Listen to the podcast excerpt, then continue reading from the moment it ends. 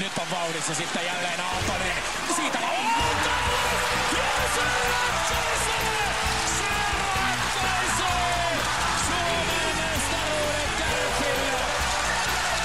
Siitä tulee Sebastian Aho. Sebastian Aho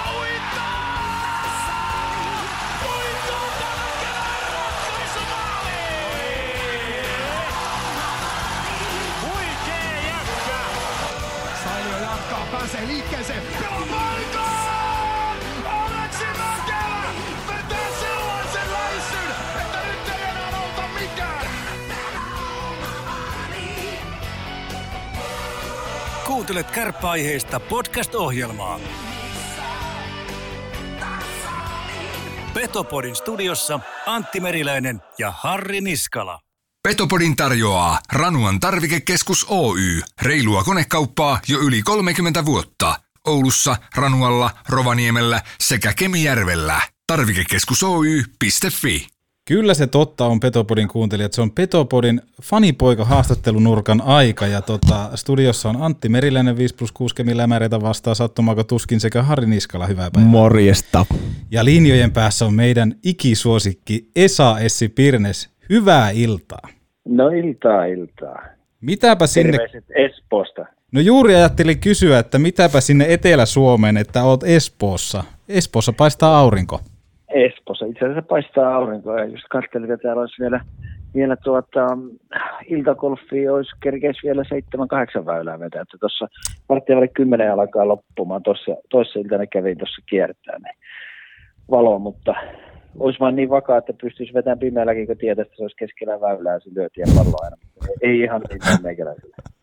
Mikä, Vielä. mikä muuten on nyt niin golfissa tasoitus? Eikö se pidä kysyä tasoitus aina?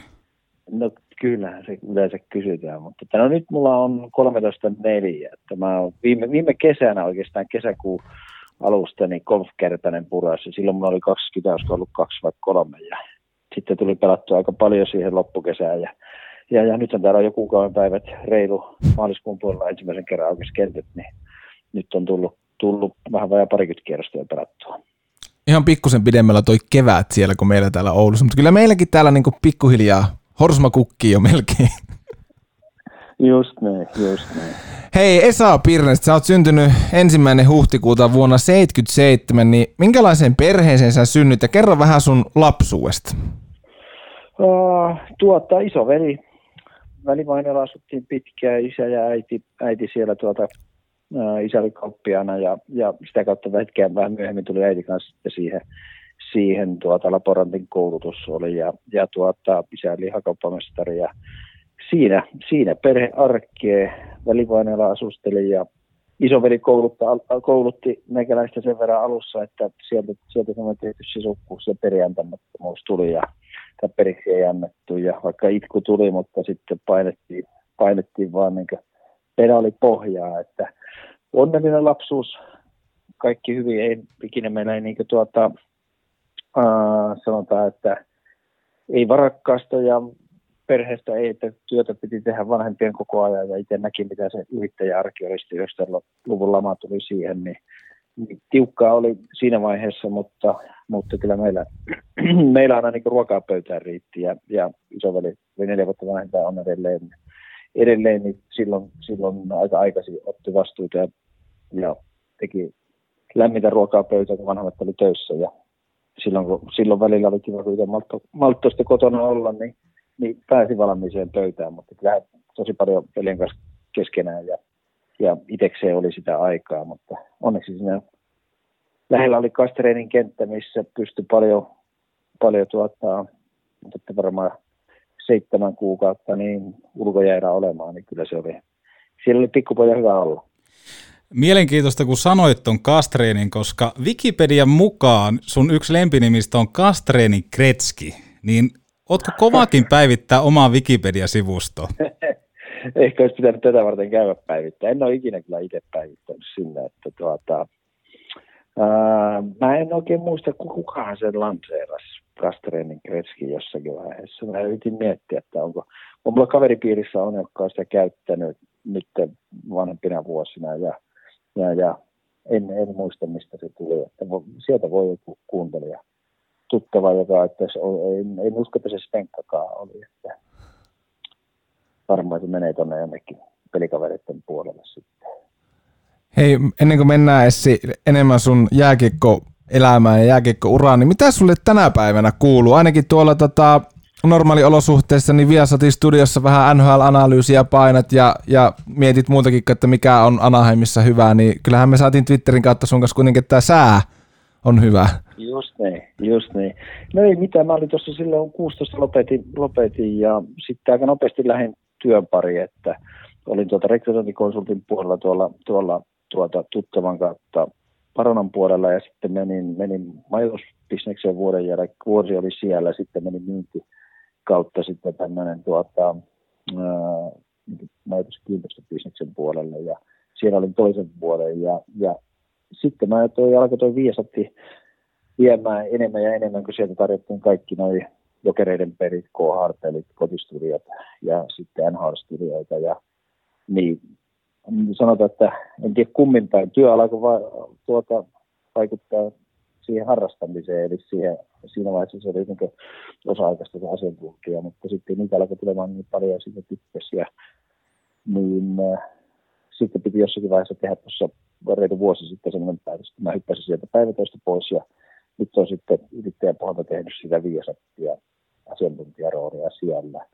Ja samalla 11-vuotias on tytär, joka taitoluistelee, niin ne taitoluistelijoiden jääajat on täälläkin, niin yhdeltä kahdelta alkaa treenit ja evät pitää olla, kun koulusta hakee ja pitkiä päiviä, niin se ehkä siinä mielessä niin nyt on passannut hyvin, että mä oon tehnyt sitä ja vaimohommissa ja nyt pystyn kuskaamaan ja auttamaan tuossa tyttären arjessa sitten ja, ja sillä ei ollut hyvä, hyvä balanssi, että sen verran tullut reissattua ja kotua pois oltua tässä ura-aikana, niin nyt on ollut kiva, kiva kylläkin niitä tehdä ja, ja, ja ehdossa monta vuotta niin enää tuota, tyttöstä tarvittaa niin kuskausapuja, että pystyy itse kulkemaan. Mutta nyt se, nyt se on ollut hyvä balanssi siinä ja tosi kiva olla, olla siellä, tykännyt siitä asiantuntijan hommasta ja totta kai meillä tosi hyvä porukka ja hyvä, hyvä niin meininki on siellä. Että itse asiassa nyt täytyy myöntää tässä, tuossa kun katsoin, että Antti M soittaa, niin mä ensin luulin, että se oli Mäkinen ja vastasin, että mitä kuuluu, niin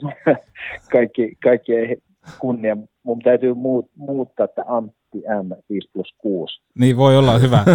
niin, sitten sen, sen tietää, että silloin kenestä puhutaan. Että.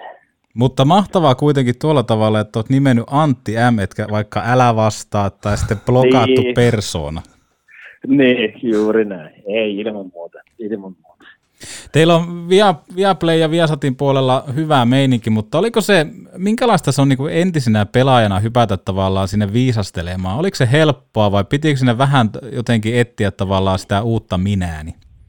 No, ei se helppoa ole. Että tietenkin itsekin aina tykännyt, tykännyt puhua ja myös omasta mielestä haastattelussakin niin kohtuu hyvin aina ajattelin jo peliurana, että mä vähän enemmän pyrin sanomaan kuin pelkkää sitä perusjargonia tai lyhyellä päästä. Et sillä tavalla olen ihan tykännyt siitä, siitä puhumisesta ja keskustelusta, mutta kyllä siinä oli, kun sä hyppäät pelaaja, pelaaja puolelta, niin se pelaaminen yleisössä ja mietit hyvin paljon niin omasta lähtökohdasta ja joukkueasetelmasta, mutta sitten kun sä lähdet kommentoimaan ja analysoimaan, niin sun pitää vielä enemmän niin kokonaiskuvaa, yleisiä asioita, mutta myös silloin kun sä oot pelaaja, niin sä oot, ainakin mä olin tosi kriittinen oman tekemiseen siellä jäällä ja miten on, mutta sitten taas ei niin paljon niin sitä vastusta, no vastustaja totta kai, mutta niin oma, muihin pelaajiin, oma joukkueen puolella. Sitten kun sä siirryt sille työn puolella, niin sun pitää kaikista katsoa myös niin positiivisesti, mutta myös kriittisiä, kriittisiä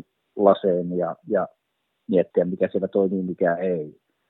Niin eh, ehkä siinä oli se isoin kynnys, että hetki menee, kun sä lopetat – että sä sen niin kuin minä kuin pelaajan roolin pystyt jättämään pois. Totta kai sä tuot sen sisällön pelaajan näkökulmasta, mutta myös, että se on ihan ok sanoa, jos joku vetää vihkoon tai liisi tai varastaa tai tekee, tekee niitä huonoja asian, asioita, niin pitää myös uskaltaa mun mielestäni tuua, tuua niin vahvasti esille ja olla sitä mieltä, että se on enemmän sitä pelaamista ja eikä henkilökohtaista. Ja siinä ehkä alussa oli vähän, vähän varovainen, että mitä nyt viitti sanoa tai uskoisin sanoa. Ja en tiedä, onko se sitten hyvä asia vai huono asia, mutta nyt ainakin niin omasta mielestäni pystyy vähän niin katsomaan eri, erilaisten lasien kanssa läpi sitä pelaamista. Ja totta kai se täytyy lisätä, että nyt, nyt siinä kun sitten lopetat omaa uraa ja alat sitten peliä katsoa analysoida, niin huomaa sieltä niitä asioita, että herranen aika, että ehkä tähän on se, mitä se valmentaja aikana mullekin sanoi.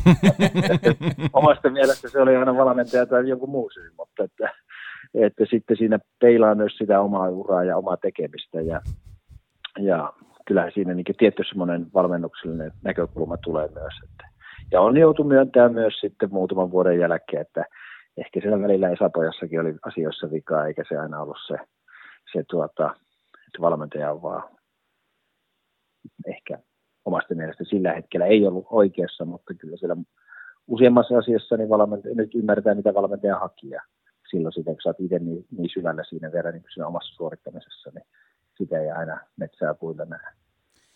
Jos nyt lähdetään tästä sitten sieltä Bugatin puvun sisältä lämpimästä Viasatin Officesta sinne ihan alkuaikoihin ja lähdetään käymään sun uraa läpi, niin missä vaiheessa jääkiekko tuli Esa Pirneksen elämään? No kyllä se tuli jo hyvin nuorena, että tuota, oikeastaan äidin maidosta se, että mun vanhemmat oli, oli niin kovia kiekkofaneja ja kärppäfaneja ja tietenkin veli, veli poika neljä vuotta vanhempi niin hyvin pienestä lähtien alkoi mailla kädessä olemaan kotona ja myös kärppäpeleissä kuljettiin ihan pienestä asti. Silloin kun mä olin jo sylissä, niin, niin, niin en vielä, niin silloin on, on pelissä ollut. Että kyllä se innostuminen kiekkoon ja jää, jääkiekkoja totta kai myös kärppiin, niin tuli jo sieltä vanhemmista. Että siellä on, siellä on ollut raskana, kun on ollut äiti ollut, niin ollut pelissä ja sitten kun on vasta syntynyt, niin on ollut pelissä. Ja tuota, en vaan muista itse asiassa, oliko se näin, että meikäläinen vain mun peli, kumpihan se oli, että maali tullut joku tärkeä peli ja siitä on hypätty syliin, niin, niin, tai sylistä, niin lähes siihen edessä istuvan niskaan on tippunut, että se on niin, niin jännitetty mukana, että meinannut, meinannut lentää sylistä, mutta ei ainakaan mitään isompaa ole jäänyt siitä meikäläiselle kyllä. Mutta että ihan pienestä asti, kyllä, pienestä asti jo, ja veli lähti sitten korttelikiekkoon mukaan mä olin, olisinko ollut tuota, olikohan niin, että pitää olla seitsemän vuotiasta pääsi noihin aluejoukkoihin tai noihin korttelikielona niin joukkueisiin. Neljä vai seitsemän, nyt en ihan tarkkaan muista tuota kahdesta luvun alkua. se oli sillä että mun veli oli ja mä olin joka päivä itsekin siellä kentällä, niin sitten mut otettiin vähän niin kuin vuosilla aikaisin sinne treeneihin. Kerta mä olin kuitenkin siellä ja, ja just sillä kun meni semmoisen polttonin päälle, betoni sen tukipylvään päälle meni luistimilla seisomaan, niin näin kaukalla. Niin sieltä se lähti ja, ja, ja siinä oikeastaan se on, että mun niin aktiivipela, tai silloin nuorena niin Kastarinen kenttä oli se ensimmäinen ja silloin Oulussa, kun viimeisiä kausia vedin, niin viimeiset ulkojäät ennen kuin ura loppui sitten kauden päätteeksi, niin oli Kastareenilla. Että sillä se kiersi, kiersi ja yhteen tuli. Ja täytyy sanoa, että sen ulkojään kokemuksen jälkeen itse asiassa just kaksi päivää siitä, kun aamu hänen playerit alkoi, niin luistimia vedin, niin meni, meni ala, tuota välillä meni siellä, kun oli ollut ulkojäällä niin paljon. Niin ei ihan samalla tavalla enää selkeä, 39-vuotias selkeä kestänyt, että, että si, siitä, siinä oli yksi, yksi syy myös, miksi sitten ura oikeastaan loppukin, että siinä aika vähän vammat jo kertymään. Ketä sulla oli silloin, kun Kastreenissa Kretskinä painoit, niin ketä sulla oli itsellä esikuvia Lätkän puolelta? Nyt, kyllähän se koko kärppäjoukkue oli, mutta mulla ei selkeästi mitään isompaa. Ehkä rei, ruotsalaisen Reija oli semmoinen niin yksi, yksi niin ylitse muiden, että tietenkin kurrista ja noista äh, tikkasesta ja niistä ja kretskistä niin oli jonkun verran, mutta ne, ne tuntui niin kaukaiselta, että se ruotsalaisen Reksa oli silloin kärpissä – kärpissä ja vanhemmat puhui ja sitä tuli seurattua vähän maailmalle, niin ehkä siinä on se, se tuota, idoli ja, ja sitä kautta mullakin silloin kymppipaita tuli sitten junnuista ja siellä, se oikeastaan Reksa on ollut se isoin, isoin yksittäinen idoli. Tietenkin se, mitä ehkä tämmöisen meikäläisen sukupolven, kun puhuu siitä menneestä ajasta, niin se on sitä, että se tuli kerran viikossa se NHL highlightit ja, ja hyvä, hyvä, jos tuota urkkaruudussa – vähän liikaa näki, mutta sitten kun kärpätkin oli divarissa siihen aikaan, niin ei niistä vieraspeleistä mitään klippejä näkyy. se oli sitten radio ja ja kotipelit, missä niitä näki.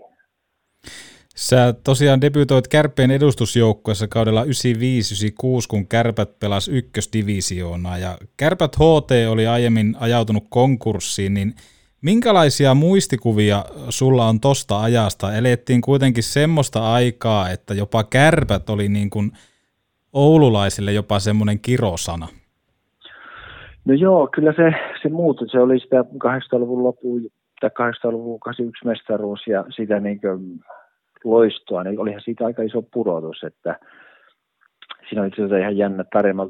Silloin tultu, tultiin jostakin Junnu vierasreissulta, kun yöllä, yöllä ajettiin kohti Oulua ja, ja sitten pysähdyttiin huoltoasemalla yhtäkkiä sanoi tuota, ulkojohtaja Junnu Joukko sillä, että nyt pojat saa, saattaa ottaa mitä haluatte. Ja, ja että no mikä tämä ajat, että sipsiä ja karkkia ja se kuitattiin sitten sieltä, sieltä. En tiedä oliko firman kortti, seuran kortti vai tämän joukkojen johtajassa tiesi, että nyt on, nyt on vähän niin köperösti käymässä ja me oltiin tosi junnoja vielä silloin ja, ja siitä meni pari päivää, niin silloin tuli konkurssiilmoitus Kärpille sitten. Ja jälkeenpäin miettinyt, että oliko, oliko firman kortti, mikä siinä pilahti sillä hetkellä, että pojat sai vielä viimeisimmät sinne, sinne tuota, pitkään velkalistaa ottaa. Mutta kyllähän sen tunsi ja tiesi, että silloin, silloin tuota, Oulussa, mutta myös muuallakin, niin kyllähän meidän asema oli vähän erilainen. Ja sitten kun nuorisomaan joukkueessa tai leireillä alkoi käymään, kärpät oli divas, divisioonassa, niin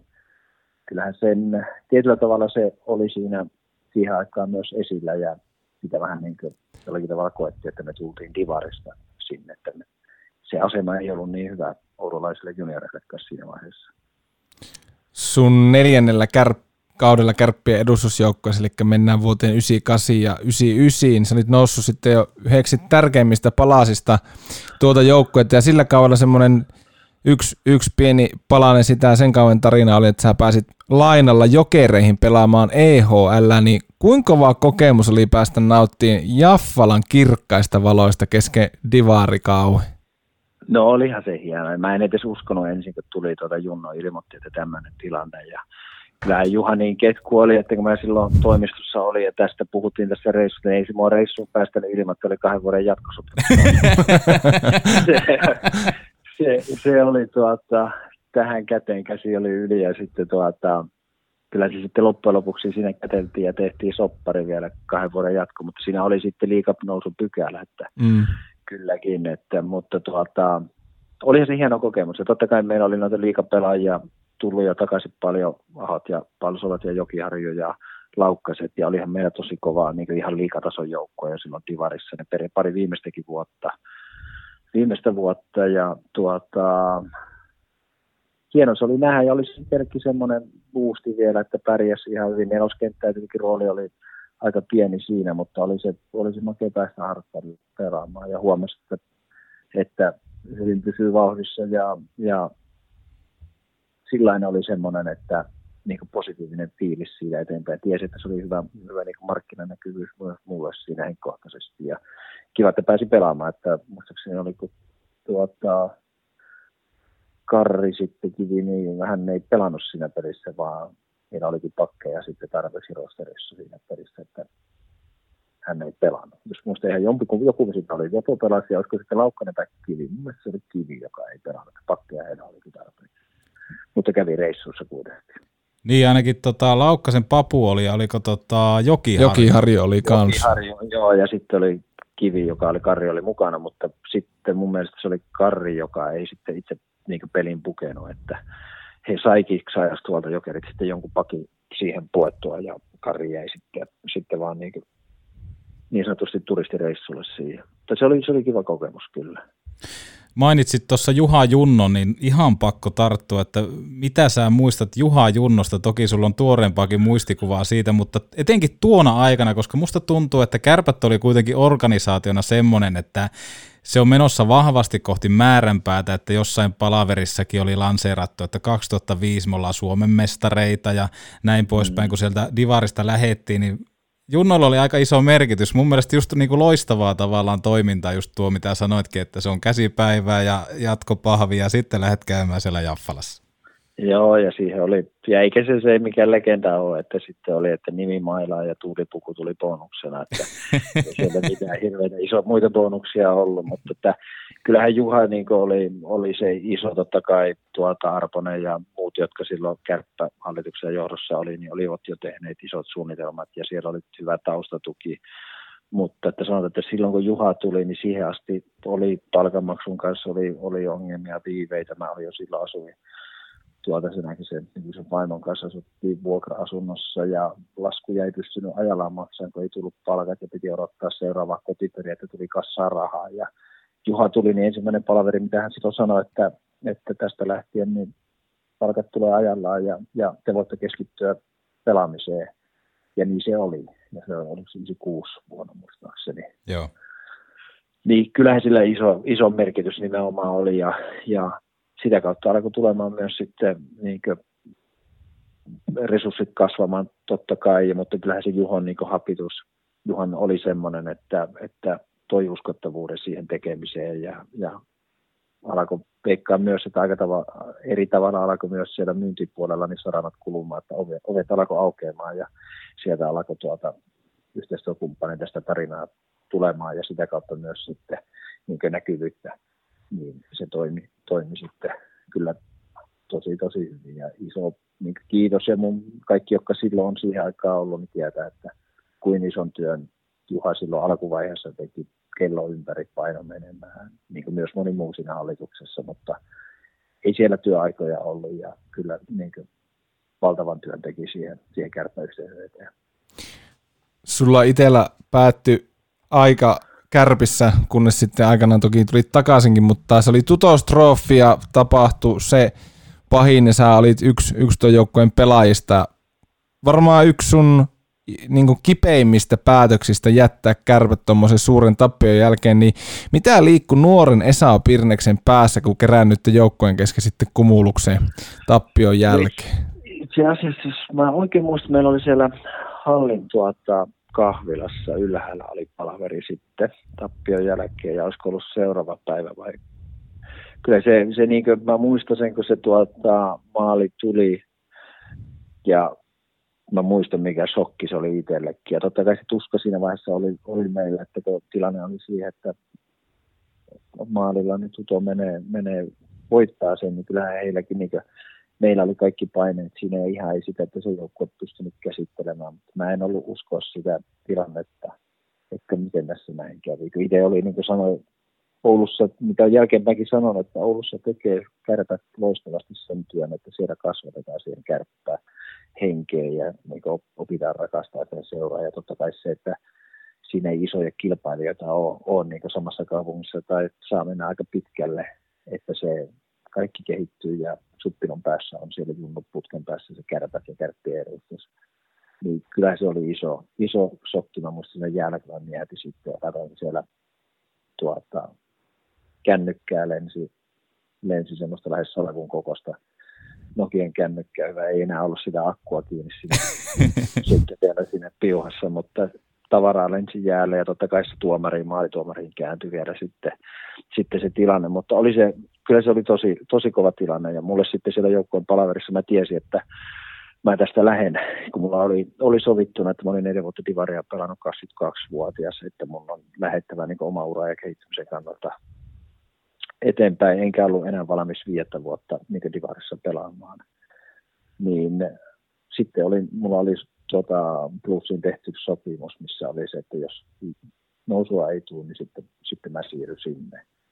Ja mä silloin nois, siinä palaverissa nousin ylös ja, ja kerran, että tämä on tilanne pelikavereille. Kyllä siinä, siinä ikku tuli ja, ja kyynel valo. Ja kyllä se kova, kova paikka oli, mutta tuota, ja on kyllä siitä Juha, Juhakin on lukemattomia kerroja sen jälkeen on käynyt läpi, että sen hetken muistaa ja antoi kyllä kiitosta, että kuin, niin suoraselkäisesti ja rohkeasti ja rehdisti myös sinne puhui ja kerroin, että minkä takia mun on, minkä takia lähden ja kuinka pahaa se teki, mutta se oli se päätös ja se oli tietyllä tavalla yhden vaiheen päätös ja toisen, toisen niin alku mulla. Hi, uh, I'm Peter Tenkrat and I'm listening Petropoli. Mönkijät kesän töihin. Euroopan suurimmalta Polaris jälleenmyyjältä. Katso lisää tarvikekeskus Oy.fi. Niin, uuden alku. Espoon Blues ja tota, Liikan valot, niin ilmeisesti viihdyit aika hyvin Espoossa. Toki tälläkin hetkellä siellä oot, mutta tämä ensimmäinen kaus siellä, niin jos en ihan väärin muista, niin tulokkaiden pistepörssi, maalipörssi, syöttöpörssi voitto, niin minkälainen Esa Pirne siellä oikein oli? No kyllä mulla oli niin hyvä paikka tulla, että Sinisalo Ilkka, taisi olla urheilutoimenjohtaja, hän kävi muutaman kerran Oulussa silloin, silloin aika loppukautta ja silloin käytiin läpi tilannetta ja sanoi, että he tarvii, tarvii sinne ja sä pääset pelaamaan omilla vahvuuksilla ja, ja ylivoimaa. Ei tietenkään niin kuin alu, kaikki ikinä voi luvata, mutta sanoi, että sä pääset oman näyttämään osaamisessa. Ja siinä oli hyvä paikka ja siinä oli paljon tuota, Jääskeläisen Joonas ja Mikael Jämsänen, kenen kanssa samassa kentässä siinä alkuun pelattiin. Ja siinä oli niin paljon kiekko Espoo, omia jätkiä, jotka oli liiganousussa ollut mukana ja suunnilleen samaa ikää. Ja siellä oli paljon semmoista, mitä, mitä kärppienkin siinä niin nousuhuumassa ja siinä oli, mutta ehkä sitten itselle se oli niin loistava paikka, mä pääsin ison rooliin, pelasin paljon, pääsin pelaa ylivoimaa ja totta kai onnistui, että sitten siinä oli, oli niin iso profiilin pelaajia niin just eka vuonna, että tuota, McTavish taisi olla, ja semmoisia, jotka niin vei sen paineen ja huomion pois, ja heitä seurattiin koko ajan, ja itse sai operoida vähän niin ilman suuria odotuksia, ja sitten onnistui tosi hyvin. Kyllä siinä oli niin kiva, kiva pelata ja kiva olla, että meillä oli hyvä niin myös kaukalla ulkopuolella iso porukka tuossa Niittykummussa tuossa aika lähellä, missä nytkin asun, niin jäähallin metroarenan vieressä, niin siinä oli 6-7 asuntoa seuralla ja meillä oli oma oma semmoinen Melrose Placeiksi sanottiin sitä, että siinä oli, siinä oli kiva olla ja, ja Helsingistä tuli myös bussi tarvittaessa, jos kävi vähän katsoa isoja valoja, niin siihen, siihen meidän eteen ja siinä oli 247 mäkkäriä auki, niin se oli sitä urheilijaelämää. Sitten siihen, siihen käveltiin kaistalle ja vähän iltapalaa ja, ja nukkumaan ja seuraavana päivänä ei tuntunut missään. Tuli, tuliko muuten plussin takilla alennusta Mäkkäri autokaistalla? Tuli Ei tullut, mutta sillä, sillä, sillä pystyi menemään tuota siihen niin autojen keskelle seisoo ja ottaa oman paikan, että se ei, sisällä ei päässyt eikä luulta, ainoastaan se drive ja autokaista oli auki, niin siihen mentiin kävelle sitten. Hei, tota, pari plus kautta ja sitten lähit Pirkanmaalle ja Tampereen Tapparaa. Näin jos niin kuin oululaisena miettii tuota joukkoa, että mikä teillä oli, niin se oli aika raastava. Siellä oli Arto Kuki, Parkov senior, Ojasen Janne, venäläisen Sami ja toki tietää sitten miten se kevät päättyi, mennään siihen ehkä myöhemmin, mutta tota, miten Tappara... Ei, ei, sit, ei todellakaan nyt, mutta tota, miten hei toi Tappara vaikutti suhun jääkiekkoilijana se Tappara aika? No se oli se iso, iso tuota vielä niin kuin askel mulla eteenpäin mun, mun uralla ja sanotaan semmoisen ammattimaisella. Että se plussin varsinkin toinen kausi sitten, niin siellä alkoi alko ne vähän ongelmat tulemaan, että ei oikein ollut seuralla suuntaa ja valmennukset vaihtui ja siellä oli niin kuin, Holtari Jukka oli silloin eka vuonna alkukauden valmentajana hän lähti ja sitten siinä oli parikin coachia ja Timo Tuomi tuli toiselle kaudelle ja ja se oli aika poukkoileva ja ei niin ammattimaista ja silloin mä sitten päätin, että kyllä mun, mun toinen vuosi Espoossa oli huomattavasti huonompi sitten. Ja silloin, että ei, että nyt pitää, nyt pitää tehdä jotain, vähän niin kuin miettiä, että mi, mihin tässä mennään. Vaikka Espoossakin sanottiin, että heillä tulee muutosta ja paranee homma, mutta mä sitten pääsin silloin toisen kauden jälkeen nyt maajoukkueeseen, missä oli EHT ollut aikaisemminkin, ja siellä maajoukkueen niin leirillä, kun me päästiin, ei päästy playoffeihin, ja sitten oli leiritykseen, niin mä olin ihan oikeastaan, itse asiassa taisi olla 2000, mä olin viimeinen, joka tippui sitten kisajoukkueesta. Mä pelasin niin hyvin sen leirityksen ja sain niinku uuden startin kaudelle ja niin löysin taas se oman peliilon, niin siellä sitten Pohjoisen Pellu Tapparan hieroja oli tuota maajoukkueen kanssa ja siellä sitten Pellosta oli tullut huipputyyppi ja siellä aina hieronta pöydällä ja siellä fysiohuoneessa sitten väriteltiin ja juteltiin, niin kysyi, että mikä sopimustilanne, mä että no mulla on, mulla on niin optio ja katkolla. Ja sieltä lähti, että no mennäs Tampereen suuntaan. Ja siitä se lähti ja Tappara oli yhteydessä ja, ja Tappara oli kuitenkin ollut kaksi, kaksi vuotta finaaleissa edelliset vuodet ja tuli semmoinen, että heitä on niin askel eteenpäin kärkiseura. Ja sieltä, sieltä silloin Tampereen ja Rautakorvan kovaan kouluun. Kailajärven Jaska veti, veti, veti tuota fysiikkatreenit ja justiinsa tuossa näin somessakin, että nyt sai jonkun 25 vuotta niin ollut siellä valmentajana, sai joku tapparan arvo nimen tai tämmöisen palkinnon. Ja se oli kova koulu, että se niin hypättiin siihen sen ajan ihan huipputreenaamiseen fyysisesti ja henkisesti, tai varsinkin fyysisesti, niin mä en ollut niin kovassa kunnossa Espoossa, ei, ei se toinen vuosi, niin se ei, se ei niin, niin, niin kovaa treenattu, mitä olisi pitänyt, ja, ja tuota, vähän vääränlaista treeniä, niin kyllähän siellä Pirneksen poika oli kovilla, että rasvalinkkiä juostiin kolmana päivänä viikossa ja testit oli tehty. Ja muistan sen, sen testipalautteenkin aina, aina tuota, ensimmäisten testien jälkeen, kun maajoukkuessa oli melkein kisoihin päässyt ja ajattelin, että no ei tässä niin huonosti asiat ja sinne pari viikkoa kisojen jälkeen, ei itse asiassa kisat oli menossa, ei siinä ollut kuin viikko kaksi väliä ja menin testeihin ja testituloksia käytiin porukalla sitten läpi, niin Rautavuoren, että täällä on muutamat kaverit kadunmiehen kunnossa, tai jopa huonommassa. Että tuosta kun ohi mennessä, niin yksi,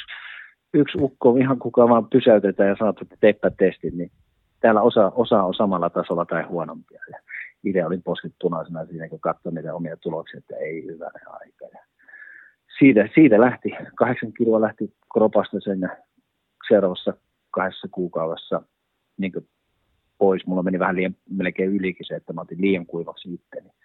Mutta että siitä kova treeni ja fysiikkaa ja, ja sitten se tietyllä tavalla kausikin oli, oli ihan erilainen, että jalka taas liikkuu eri tavalla ja, ja se antoi niin hyvän pohjan. Ja ehkä siinä mielessä siinä oli Parkkovi, sentteri ja Ojasen Janne sentterit, mä olin kolmas sentterinä.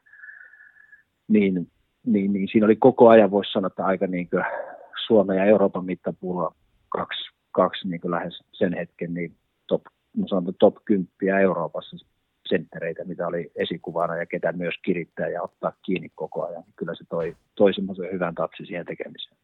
Joo, en ihmettele yhtä, että kahdeksan kiloa tippu sitten tota Tampereella, jos kerta Espoossa viihdyttiin paljon plussin takissa autokaistalla, että se voi olla no, pienu, pienen kulttuurishokki. Kyllä. Kyllä se oli, ja kyllä meillä oli silloin, mä, mä olen aina ollut tosi niin kapea ja tuota sillä hintelä ja lihas ei oikein tarttunut ja, ja mulle sitten silloin plussi ekakauden jälkeen, niin silloin valmennuskin sanoi, että nyt pitää kesäksi niin tuota 5-6 kiloa saada massaa lisää. No sitähän tuli, mutta ei se ihan kyllä, sitä olisiko tullut se 5-6 kiloa, mutta ei se ihan kaikki ollut lihasta, niin ei se oikein enää homma sitten toiminut, kun jalka oli vähän raskas. Että.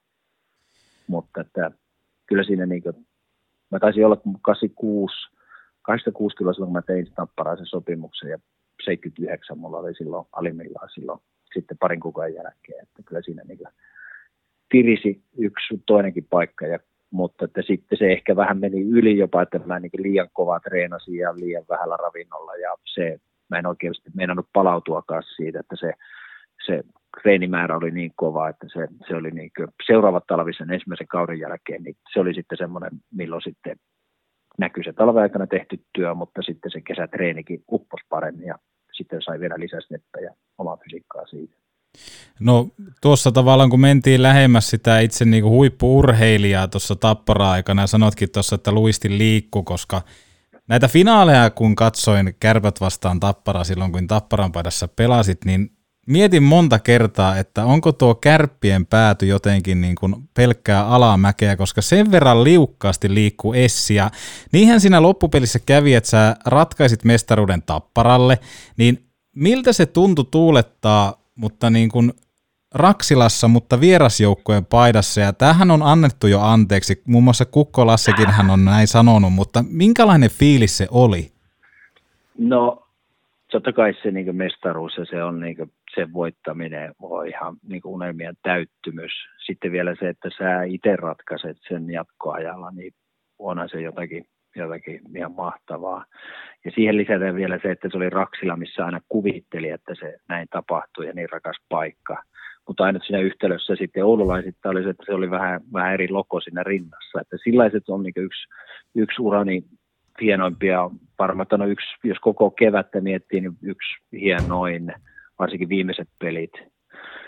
Ja tuota, kyllähän se, se niin mahtavaa oli ja semmoinen unelmien täyttymys ja nimenomaan, että voittaa mestaruus Raksilassa, mutta kyllä mä silloin sanotaan, että pari vuotta aikaisemmin vielä siinä, niin oli 90-luvun loppu, niin en kävere, että ei ole mikään muu seura kuin kärpät, mutta sitten näiden syistä johtuen, niin, niin sitten se oli, se oli tapparaan parempi. Kyllä se hienoa oli, että ei se, ei se varmaan, jos vanhalta mestari Vallinilta kysytään, että miltä se tuntui Raksilassa ratkaista, niin ei, tai sitten Tampereella, jos hän olisi Hakametsässä sen ratkaissut silloin Kärpille, niin ei se tietyllä tavalla, kyllä se yhtä hienoa, yhtä hienoa tuntuu siinä hetkessä. Sitä on niin kiinni siinä, siinä joukkueessa ja tekemisessä ja siinä yhteisössä sillä hetkellä, että kyllä se oli, oli hienoa. Ja nimenomaan kun mekin oltiin, mä olin silloin edellisvuonna 02 hävittiin jokereille finaalit ja, ja sitten sitten tuota voitettiin, niin se oli sen, sen niin projektin hieno päätös.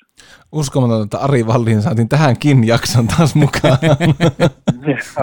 Onko muuten, ei monta jaksoa, missä ei ole. Että... Ei, ei ole, että niitä on ei. kyllä, harvassa on. Aa, aa, sillä Arskalta tuli viestiä, että tarjoaa lounaa, jos mainitsin Arvasin. Hei, tot... Ei tullut ihan. Hei, tota, Tapparasta sitten Taru Hohtonen NHL ja ja rinnassa Los Angeles Kingsin logo. Minkälaisia on muistikuvia ensimmäisestä päivistä ja päivistä tuolla Enkelien kaupungissa? Kuinka pihalla no, sitä poika, poika Suomesta oli? No kyllähän sitä oli, että vaikka mäkin olin jo kokenut, mä olin 26-vuotias, kun mä tein sopimuksen ja lähisin, että tuota, mä olin kuitenkin 22, kun Oulusta lähti ja neljä vuotta oli niin paljon tapahtunut ja sitten siinä oli vielä ne kotikisat 03 mukana ja tuota, kyllä siinä niin paljon tapahtui.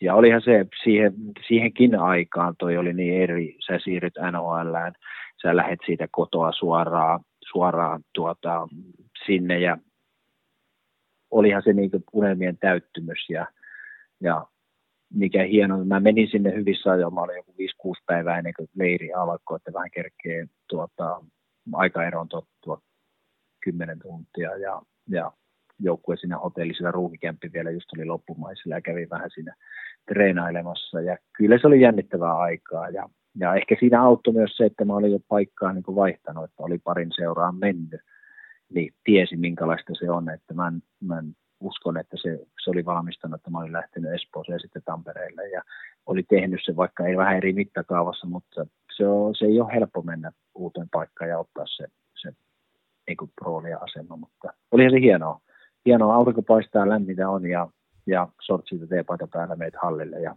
siellä saat rakastamassa lajia tehdä, niin kyllähän siihen, siinä niin oli hyvä olla. Los Angeles Kings varassut ihan, olit heidän niin oma, oma prospekti. Missä olit, kun NHL-varaus tuli? Ää, mä olin vaimon tuota, isän, isän tykönä oltiin silloin juhannusta viettämässä ja siinä oli tuota, silloin mä tiesin, että kiinnostusta on sen playereiden onnistumisia kausi. Runkosarjakin oli silloin hyvä 23 maalia ja sitten kisat ja siellä meni hyvin.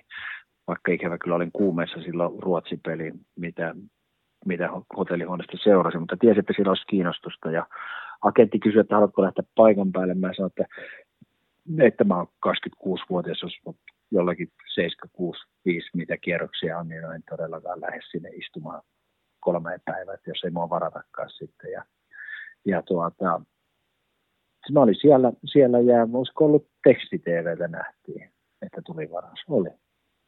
Siitä se oli teksti-TVlle, pamahti yhtäkkiä. Ehkä oli alkanut väsyttää itseäkin siinä vaiheessa, kun se oli viimeisen, viimeinen kierros taisi olla ja sitten tuli, niin olihan sitten siitä tuli soitto, soitto perään, niin kyllä se hieno, hieno fiilis ja tunne oli siinä. Muuttiko tuo varaus Esa Pirnestä ihmisen? No ei, ei muuttanut. Että en tiedä, olisiko pitänyt muuttaa, kun jäi vain yhteen kautta uraa sitten siellä. Ehkä, ehkä jos sen verran, niin sitten. Mutta ei se, ei se mua. Että ehkä mä en ole niin ikinä oikeastaan sillä, että se, miten mä pelaisin tai minkälainen mä oon, miten mulla menee, niin se ei ole mua niin ihmisenä määrittänyt, että, että sitten onneksi ollut perhe, jota kautta sen on pystynyt tekemään, että sillain, sillain se ei ole, ei ole niin ehkä nyt joskus miettii jotakin, niin, niin tuota, jos on se plussitakki ollut siinä Mäkkärin jonossa saanut autopaikan, niin se, se on ehkä niitä, niitä ylimielisiä tekoja, mutta, mutta tuota, ei se varaus mua mitenkään muuttanut. Sä tosiaan pelasit NHL ja kävit samalla myöskin AHL pienen matkan, niin mitä tuo ylipäätään tuo kausi opetti Esa Pirnekselle, koska ihan uusi, uusi tavallaan kulttuuri ja sitten joutuu tavallaan hyppeleen joukkojen sisällä siinä, että kun sanoitkin, että on vaikea ottaa se paikka, niin jos jotakin positiivista, niin mitä se toi? No toisi sen niin näkemyksen ja uskomuksen ja se, että mä sain sen paikan suoraan niin ylhäältä, että mua, mulla ei ollut laskettu siihen, siihen niin rosteriin NHLn puolella siinä vaiheessa, kun mä sinne menin. mä pelasin niin hyvin training heti alusta asti, sitten tuota, niin ennakkoluulottomasti oli hyvässä kunnossa ja paikat ehjänä, niin se, mä, eikä se Kingsin joukkuekaan mikä niin kärkijoukkue ollut, niin siinä löytyi hyvä rooli ja hyvä paikka ja sitten pysyin viikko, varsinkin kun meni viikot eteenpäin treeninkämppiä sieltä porukka pakkas kamppeita ja mun nimi pysyi siellä ylhäällä ja niin semmoinen niin unelman täyttymys tuli koko ajan ja sitten kun pääsin joukkoeseen vielä, niin sekin oli, sekin oli jo niin sillä yllätys, että siellä ei ollut mun nimi, kun kausi alkoi. Ensimmäiset pelit, niin mä en ollut missään kausi- tai seuran kirjossa niissä, missä esitellään pelaajat. Että mä sitten kysyinkin, että, että mua ei ole tässä, että joo, että ne oli, ne oli tehty painotuksia lähtenyt vähän aikaisemmin, että ne kerkesi siihen, siihen tuota kauden aloituksen ensimmäisen kotipeliin. Niin, niin, niin. Kyllä se opetti sen, sen niin määrätietoisuuden ja semmoisen, että pitää pystyä mukautuu myös sen, mikä sun rooli on milläkin hetkellä. Että siihen aikaan oli vielä vahvemmin roolit. Kolmos, neloskenttä, ykkös, kakkos tekee tulosta, kolmos oli energiakenttä ja nelonen oli sitten semmoinen, joka, joka käy välillä antamassa happeja sinne kärkiketjuille ja siihen aikaan myös siellä oli kavereita, joiden tehtävä oli, oli enemmän, enemmän sitten tehdä tuota, heilua siellä ilman ja ilman hanskoja, kun itse, niin jääkiekko osallistua. Että, kyllä musta tuli niin kuin monipuolisempi pelaaja. Siellä niin kuin alivoimaa mä olin pelannut Suomessa oikeastaan aina, mutta siellä se mun alivoimaosaaminen oli se, millä mä sain sen paikkani piettyä siellä ylhäällä myös. Että alivoimacoachini sanoi Mark Hardy, ja hän sanoi, että haluaisi mut koko ajan kentälle, että se oli se, mitä kautta mä sain sen paikkani pelattua sisään sitten ja kokoonpanoon. Ja, ja totta kai semmoinen, onhan se hienoa, että sä lennät charterilla ja itse on tottunut Oulusta lähtee yö myöhään bussilla painettiin pitkin Suomeen ja tullaan viiemaissa, kuuemaissa aamulla hallille ja mikä innoittavinta siihen aikaan niin vielä laittaa kamat kuivamaan sinne ahtaisen kuivurirapsilassa ja siellä niitä koukkuja repiä tuolla, niin yhtäkkiä kun ei tarvitse itse kamoja viedä ja mäkin sitten oli sillä, että mä halusin aina oman kassin kantaa, kantaa sinne bussiin. Ja mä, että no perhana tällä sitä on tänne päästykin, että mä kannan kamani. Ja niin siellä ne ei ihan tykännytkään siitä, että he ajattelivat, että se oli niin toisten varpaille asti, mutta ne oli vähän niin suuttu siitä, että mä yritin kantaa maakassia. Ja, mutta kyllä se opetti, näin, näin, näin maailman parhaita pelaajia ja huomasi sen, että siellä pystyy pelaamaan. Ja, ja tietenkin mulla oli sitten, mä sain Phoenixia vastaan tuota Shane Doani.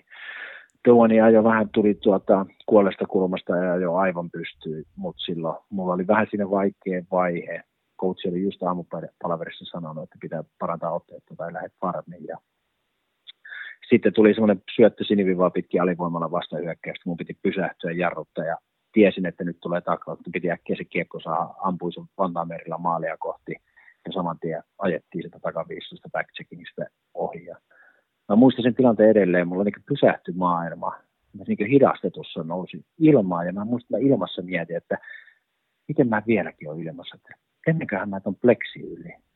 Ja sitten mä mätkäin siihen, siihen ja sitten oli pakko no-, nousta saman tien ylös.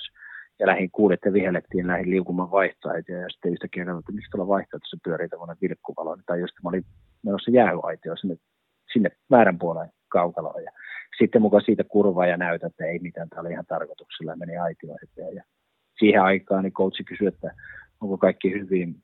Mä että tämä joo on. Se, että okei, okay, jäät, jäät jäälle. Ja siihen jäätiin. Ja se oli kolmas erä, niin muutama vaihe mä vielä pelasin sen jälkeen, mutta en muista mitään, mitään siitä, enkä sitten tuota, koneessa pieniä muistikuvia, että oli niskat kipeät ja sitten olinkin siitä, kun pääsin himaan, niin meillä oli just pari päivää vapaata vielä, niin mä olin, mulle nousi kuume ja oksentelin ja ei siellä kukaan käynyt kyselemässä mikä on vointi. Onneksi naapuri, keltä vuokrattiin sen kämppä, niin hän kävi katsomassa sitten ja huomasi, että mä oon siellä pimeässä, pimeässä vaan sängyssä ja toi sitten tuota ruokaa ja, ja tuota, ilmoitti seurallekin, että täällä, täällä hän tunsi, tunsi sitä seuraporukkaa, että on vähän heikkona ja sitten mä menin sinne lääkäriin, lääkäriin ja siitä lähti sitten toipuminen. Viisi viikkoa mulla meni siitä, siitä palautua.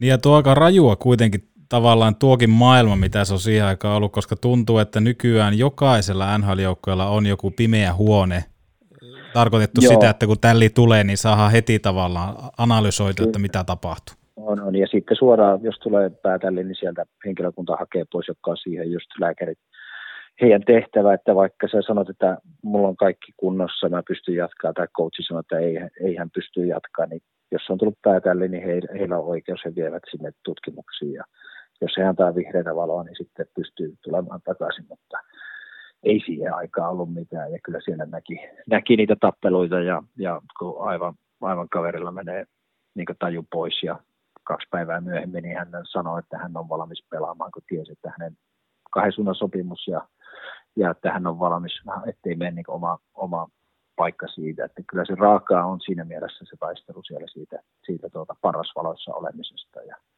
mulla oli siinä mielessä hyvä, että oli tuo Vuoren Marko meillä siinä tuota, uh, Kingsissa silloin töissä ja sitten tämä Pete Dimmers, joka oli hänen esimies, niin loistavia henkilöitä. He, he, he, mulle sitten sanoi, että pidä huoli, että sä oot kunnossa, kun sä tuut takaisin, kun alkoi siinä vähän parantua ja treenaamaan, että voi olla, että sut lähetetään farmiin kuntoutukseen, että sun pitää olla kunnossa, että jos mä liian aikaisesti tuun ja siellä sitten tulee tälli, niin sitten mä oon siellä, että mäkin olin kahden suunnasopimuksella ja, ja, ja niin siinä kävi sitten, mä, mä hoidin itteni kuntoon ja sinne Manchesteriin lähetettiin, että siellä oli sitten viikon verran kolme vai neljä, neljä peliä taisi olla olla siellä. Ja tähänkin liittyy se hieno aika, että siihen, kun mä katsoin, että Manchester on silloin aikaa Suomessa, että se on Losin farmiseura, niin sitähän löytyi perhana Kaliforniastakin kaksi Manchesteria, ja mä että no ei enää niin pahaa. Ja sitten kun mä olin silloin siellä ja treeninkämmiltä jätkät lähti, että he lähtee lennolle. Mä että lennolle, että eikö ollut tässä pari saa kilsan päässä? Ei, että se on siellä Bostonin alapuolella. Ja mä olin, että ei, ei soittelen kotia illalla hotellista, hotellilla sitten tuota, tyttökaverille, että niin muuten, muistatko, kun mä yksi, yksi hyvä syy oli se, että että farmi on ihan lähellä, niin ei se ihan ollut. Sinne on kuusi puolista kilsaa. Niin jotenkin näen sieluni silmi, että Esa Pirnes Kastreeni Kretski ottaa se oman Los Angeles kassin, että mennään kävelemällä, että ei se kaukana on. just ne, just ne. Että se myös siinä 2000-luvun alussakin, kun YouTube ja netit ei niin vielä ollut, ollut tuota nopeita yhteyksiä, niin kyllä se tieto, tieto siitä Pohjois-Amerikasta niin oli, oli aika vähäistä vielä. Mitä jos mietit jotain Los Angelesin aikaa ja sitä NR-reissua, niin jos saisit jotakin tehdä toisin, niin onko mitään semmoista, mitä tekisit toisin? Uh,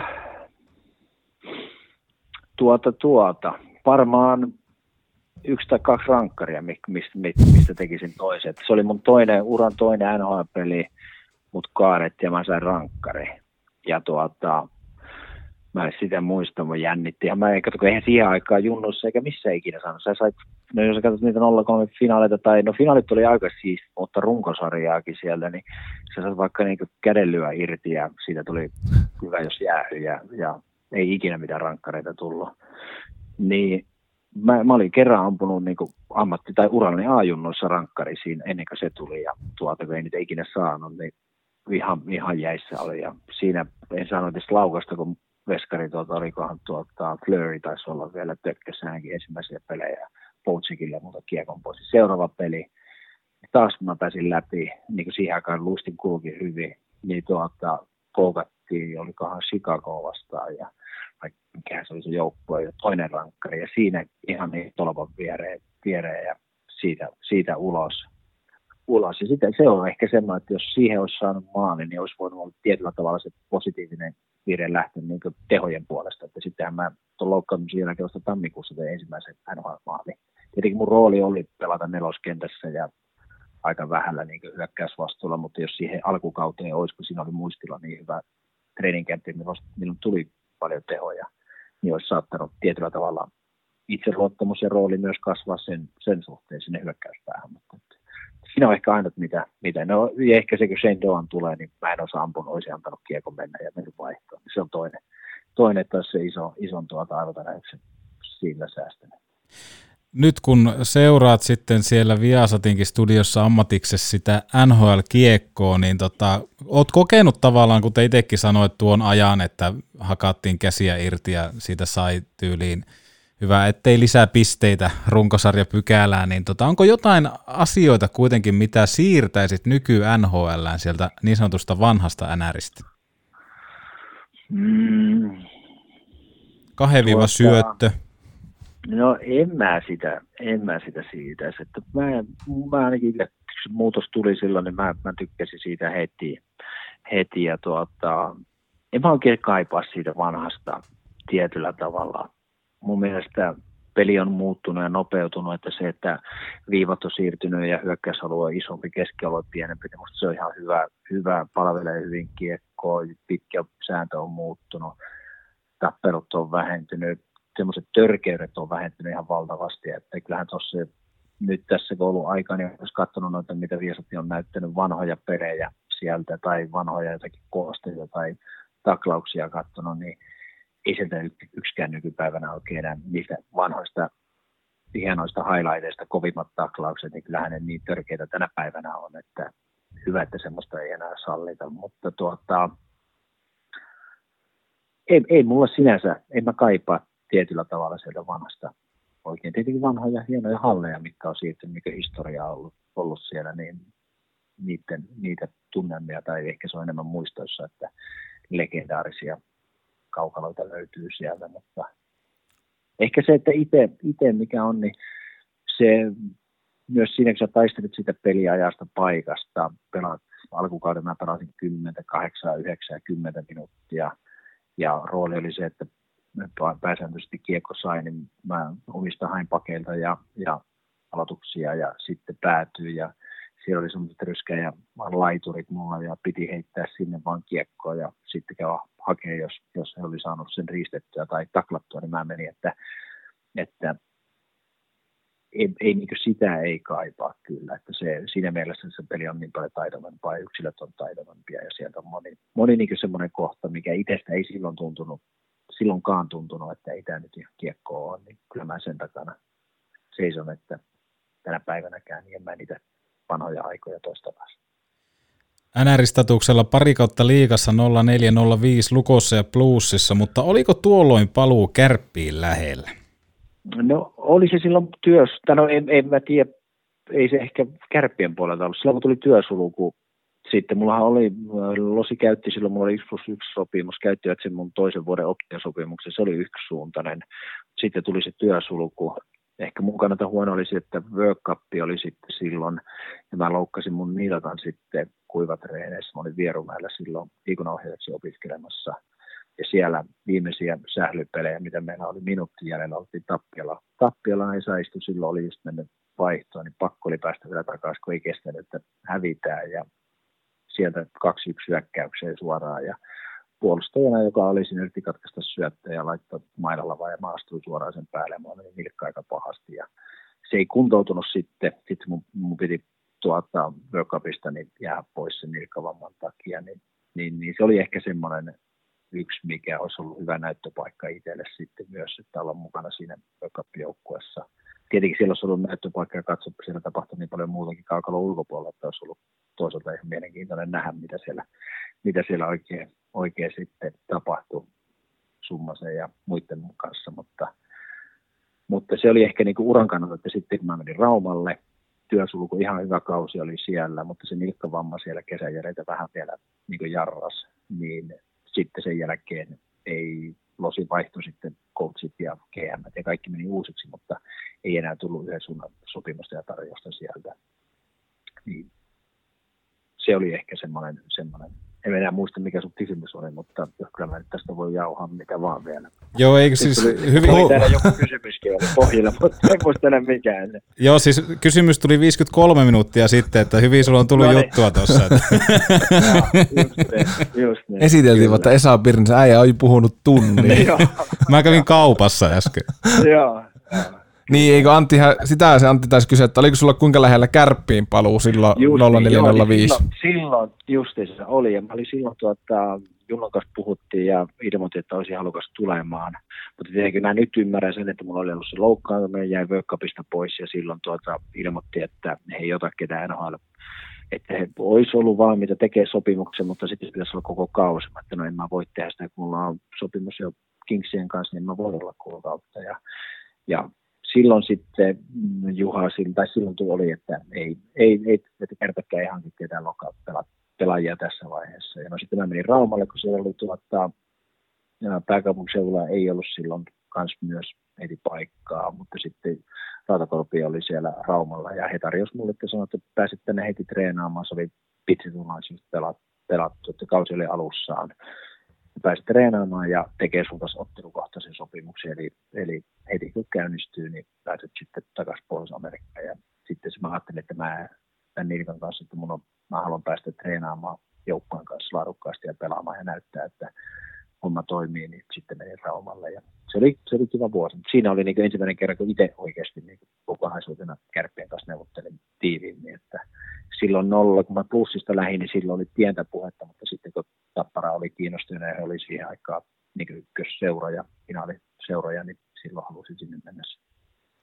Sä oot käynyt myös SHL, tai siihen aikaanhan tuo tunnettiin vielä Elitserieninä kävit siellä ensimmäistä kertaa Färjestadin riveissä, niin minkälainen reissu tuo Färjestadin reissu sitten oli ja minkälaiseen organisaatioon sä pääsit? No kyllä mä pääsin niin Euroopan mittapuulla yhteen siihen aikaan niin yhteen huippuorganisaatioon. Että tuota, tuli muutenkin kuin tuulitakki bonuksena.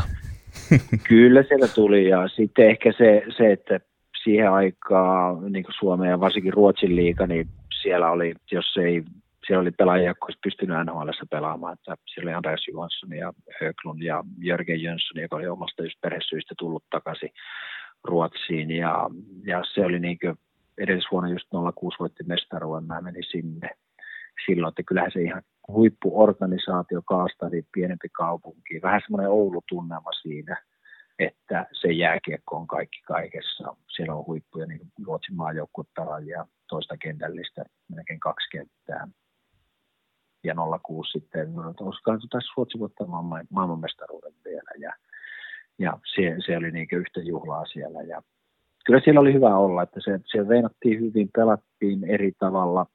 Se oli siinä mielessä jo silloin huomassa Ruotsin kiekko, se oli, se oli sen kymmenen vuotta meidän heillä, että sieltä tuli nuorta kaveria, niin ne pelasi taitokiekkoja omilla vahvuuksia ja, ja siinä oli paljon sitä, mitä, mitä täällä tuli sitten tuossa viisi vuotta sitten suunnilleen, että alettiin yksilön kautta ja ei niin sitä, sitä tuota, sanotaan, että se oli semmoista flow vaikka pelattiin taktisesti ihan niin puolustettiin ja sitouduttiin, mutta siinä myös hyvin paljon taitoon perustui se pelaaminen ja siihen, että keskenään sovittiin asioita, niin se oli vähän sitä kastereenikenttämeininkiä myös siinä. Ja, ja tykkäsin kyllä tosi paljon ja oli kaksi, kaksi hyvää kautta, ei, ei päästy finaaleihin asti kumpanakaan vuonna, mutta että no niin, heti kun mä lähdin pois, niin heti sieltä voittivat mestaruuden, että ehkä se oli siinä se sitten meikäläisellä, mutta se, ne oli kaksi loistavaa vuotta perheen kanssa, vaimon kanssa viihdyttiin hyvin siellä ja, ja tuota, sillain kiekollisesti, niin ne oli, ne oli hyvät vuodet. Nämä jätkät potkii ovet sisään ilman erillistä kutsukorttia. Viihdy vesillä turvallisesti. Vesietit, pelastusliivit, perämoottorit sekä perässä vedettävät vesilelut. Tarvikkeet löydät tarvikekeskus Oy.fi. Sen jälkeen oli sitten legendaarinen Venäjä ja Atlant Mychishishishi. Anteeksi lausuminen, mutta näin se menee. Niin tota, se menee. minkälainen tuo Venäjän sarja oli tuolloin, koska nythän se on osalle toki, toki teidänkin Viasatin lähetyksistä tullut tutuksi, mutta eihän tuolla kukaan tiennyt sitä mitään. Oliko siellä Lehterän Tero käynyt vähän pelailemassa? No Tero oli ollut aikaisemmin ja ei siellä niin hirveästi ollut, ollut aikaisemmin suomalaisia muutamia, muutamia. Se oli kohdalla ensimmäinen vuosi. Mä olin silloin maajoukkueella, Seddeni oli coachina ja tuota, Quebec Halifax oli kisat. Ja siellä silloin mä sain niin ensimmäisen konkreettisen tarjouksen sitten tuli tuota sähköpostilla ja sitä katseltiin ja mietittiin. Ja, ja sitten meillä oli myös tilanne silloin vaimo oli raskaana ja tai justiinsa tullut raskaaksi ja ajatus oli, että mä jatkan Ruotsissa tai mitä tehdään. Mutta sitten tuli se tarjous ja sitten mietin, että nyt on niin tämmöinen liika KHL, Karolinit maailman toiseksi kovin sarja. Totta kai palkkakin oli hyvä ja sitten ajatus siitä, että vaimos joka tapauksessa oli töissä, töissä täällä Helsingissä Accenturella ja että jää töihin ja, ja on raskaan niin tuota, täällä Suomessa, kun ajatus oli, että mä olisin ehkä Ruotsissa vielä vuoden jatkanut. Se toi Venäjä tuli ja mä mietin sitä, että no nyt paljon siitä ei tiedä, mutta paljon siinä oli lupauksista puheita ja, ja nyt olisi mahdollisuus mennä katsoa, kun mä tiesin, että erittäin todennäköisesti sitten kun lapsi syntyy, niin ei perheenä, perheenä sinne mennä, että nyt oli niin mahdollisuus vielä tässä niin perheellisessä tulon käyvässä katsoa. Ja onneksi lähin. Oli niin kuin oli hieno vuosi Kiekon kannalta ja opetti nimenomaan paljon. Ja ehkä tämä mun luonnekin on semmoinen, että mä oon aina, aina ollut tosi utelias ja, ja vaimo ja moni muu tuttu, joka sanoo, että mihin päin maailmaa vaan mut voi puottaa ja ei tarvitse huolehtia, että pärjäänkö mä siellä tai löydänkö mä sieltä, sieltä sitten kotiin loppujen lopuksi. Että mä, mä, tykkään semmoista haasteista ja, ja kiva vuosi oli, että kesällä kisat loppu silloin toukokuun lopulla, niin oliko jo, oli kolme viikkoa siinä taukoa ja heti heinäkuun alkupuolella, niin Pajulahden, Pajulahteen mentiin joukkoon, tuli sinne, oli jo viikon vaikka kaksi ollut. Viikko oli ollut siellä, vaikka kaksi viikkoa olivat treenanneet jo Moskovassa ja sitten tulivat sinne leirille ja kyllähän se oli, olihan se erilaista, mihin oli tottunut, kun oli tottunut, että pystyy kaikkien kanssa yhtälään aina, mutta siellä näitä oli Moskva viisi, viisi kaveria, kuusi kuusi kaveria, kun puhuu englantia kukaan muu, että muut puhuu venäjää, niin kyllähän se silloin oli uutta, uutta ja erilaista. Pakko tarttua tuohon, kun sanoit, että susta sanoit, että sut voi puottaa mihin päin maailmaa tahansa, niin miten kun sut puotettiin sitten tuonne Venäjälle, niin missä kohtaa niin tuli ekan kerran semmoinen olo, että no aikamoinen maa on tämäkin, että onko heittää joku semmoinen tervetuloa Venäjälle hetki tai joku muu tarina siltä vuodelta? No on niitä paljon. Mulla oli tarkoitus sillä, että mä, mä silloin kun mä lähdin, niin mä ensimmäiset kolme päivää pidin päiväkirjat. Mä kirjoitin mitä tapahtui, mutta sitten kun sitten tapahtumia alkoi olla niin paljon, niin mä tein tässä jaksaa tätä, että, että, että, että voisi pitänyt sovelukone olla, että mihin olisi voinut laittaa. Niin, että kyllähän siellä jatkuvasti siis jo se, että ensimmäisen kerran kun menee, niin oli, oli siitä tuota, Seremeetin lentokentältä, niin meni 40 minsaa siihen, siihen tuota missä me asuttiin ja ja tuota, ehkä se tietyllä tavalla se automatka, se mulla tuli, tuli joukkueen huoltaja ja sitten tämmöinen lääkäri tai jo lääkäri hakemaan. Se ei tullut sanakaan englantia ja siinä mennään mä yritän jutella englantia ja vähän oli jotakin Venäjää muutamia sanoja käynyt läpi ja oliko joku Suomi-Venäjä sanakirja siinä ja yritän heittää jotakin läppää ja vitsailla ja äijät ei pää käynyt mihinkään ja sitten kuski alkaa röökille vielä siinä me pikkupakettiauto, missä kolme mahtuu just se, jos mä mietin, että mitään tästä tulee. Ja sitten mulla ei ollut sellainen kämppää, mä mietin semmoisen Paasaan, missä me oltiin joukkojen kanssa. Se oli ihan fine, semmoinen jahtiklubi, se oli kesäisin, siellä oli niin isot veneet siinä ja, ja tuota, huoneeseen meni pikkuhuone, kolme kanavaa näkyi TVstä ja yksi näkyi kunnolla ja kaikki ei englanninkielistä ja eikä nettiä. Ja mä sinne mietin, että missä helkkarissä mä oon. Ja oli siellä paljon, kyllä siellä niitä mä oon monta kertaa kertonut, että se tuota, semmoinen tietty ehkä, kun sä pimeällä, jos illalla tulit sinne nyt, ihan hyvä kaupunki. Tuolta Moskovan vähän siinä koillis, koillisen keskustasta, niin tuota, lähikaupassa kävelet ja oot menossa, mä tiesin, missä ne jalankulkukäytävät menee, että jos sä vähän sivulle menit, missä piti olla kaivonkannet, niin sieltä oli ne kaivonkannet varastettu, kun siitä sai metalliromuja, se oli arvokkaampaa. Ja siis ihan sillä, että käsitelty, Omskissa pelireissua oltiin, siinä päiväkoti oli meidän hotelliversiossa, verkattiin, käytiin niin jumpalla, niin siellä oli ne, niin päiväkoti, missä puuttuu kaivon kanssa, ja siihen oli ympärillä yksi tötsä laitettu, että lapset huomaa, että siitä puuttuu se kaivon kanssa. Ja kyllä siellä näki ja koki niin tietyllä tavalla myös sen, että miten, miten se on jakautunut kahtia, että jos sulla on rahaa ja tunnet oikeita henkeä, niin kaikki on mahdollista ja kaikki on avoinna. Ja sitten miten se toinen puoli tavallinen kanssa niin elää tosi vaikeassa tilanteessa, mutta he on myös vähän tyytyväisiä, että historia peilaa sen, että se ystävällisiä ihmisiä, mutta tosi eri arvosta, arvosta elämää elävät siellä. Pakko kysyä tässä vaiheessa tosiaan se, että tota, Venäjän sarja KHL muutenkin tämmöinen, niin kuin, miten tätä nyt on oppinut tuntemaan, tätä johtamiskulttuuria siellä, niin tuliko missään vaiheessa bonuksia paperipussissa koppiin? Ei tullut koppia, vaan mun piti käydä toimistolta hakemassa. Että mä menin, menin, menin hakemaan jotakin bonuksia, tai sitten mä menin, kun mailat piti ostia aina Suomessa, kun mä kävin mahdollisimman paljon, laskin, kun mä yli toistakymmentä kertaa lensin Helsinkiin sitten. Se oli kuitenkin 45-50 niin saa lento siitä ää, Moskovasta. Ja meillä oli lauantaina peli, ja jos oli vapaa-päivä sunnuntai, niin mä olin varmuuden vuoksi varannut lennot, ja siitä suoraan coachi sanoi, että tuota, vapaa päivä, niin äkkiä kamat pois ja suoraan tuota autoon, mitä kuski oli siinä eessä, eessä ja tuota kentälle ja kerkesi niin iltakoneella. Jos oli, jos oli tuota, viikonloppupeli, niin silloin lähti 11 Finnaari, jos ei siihen kerennyt, niin sitten lähti 12 vielä Fire Baltica Riikaa, jossa oli vaihtaja, sieltä tuli Finnaari ja mä olin puoli kolme kotona silloin yöllä. Ja kerkesi sen seuraavan sunnuntai olla ja sunnuntaina piti illalla ja lähteä takaisin, että varmasti jo maanantai aamua takaisin hallilla. Että.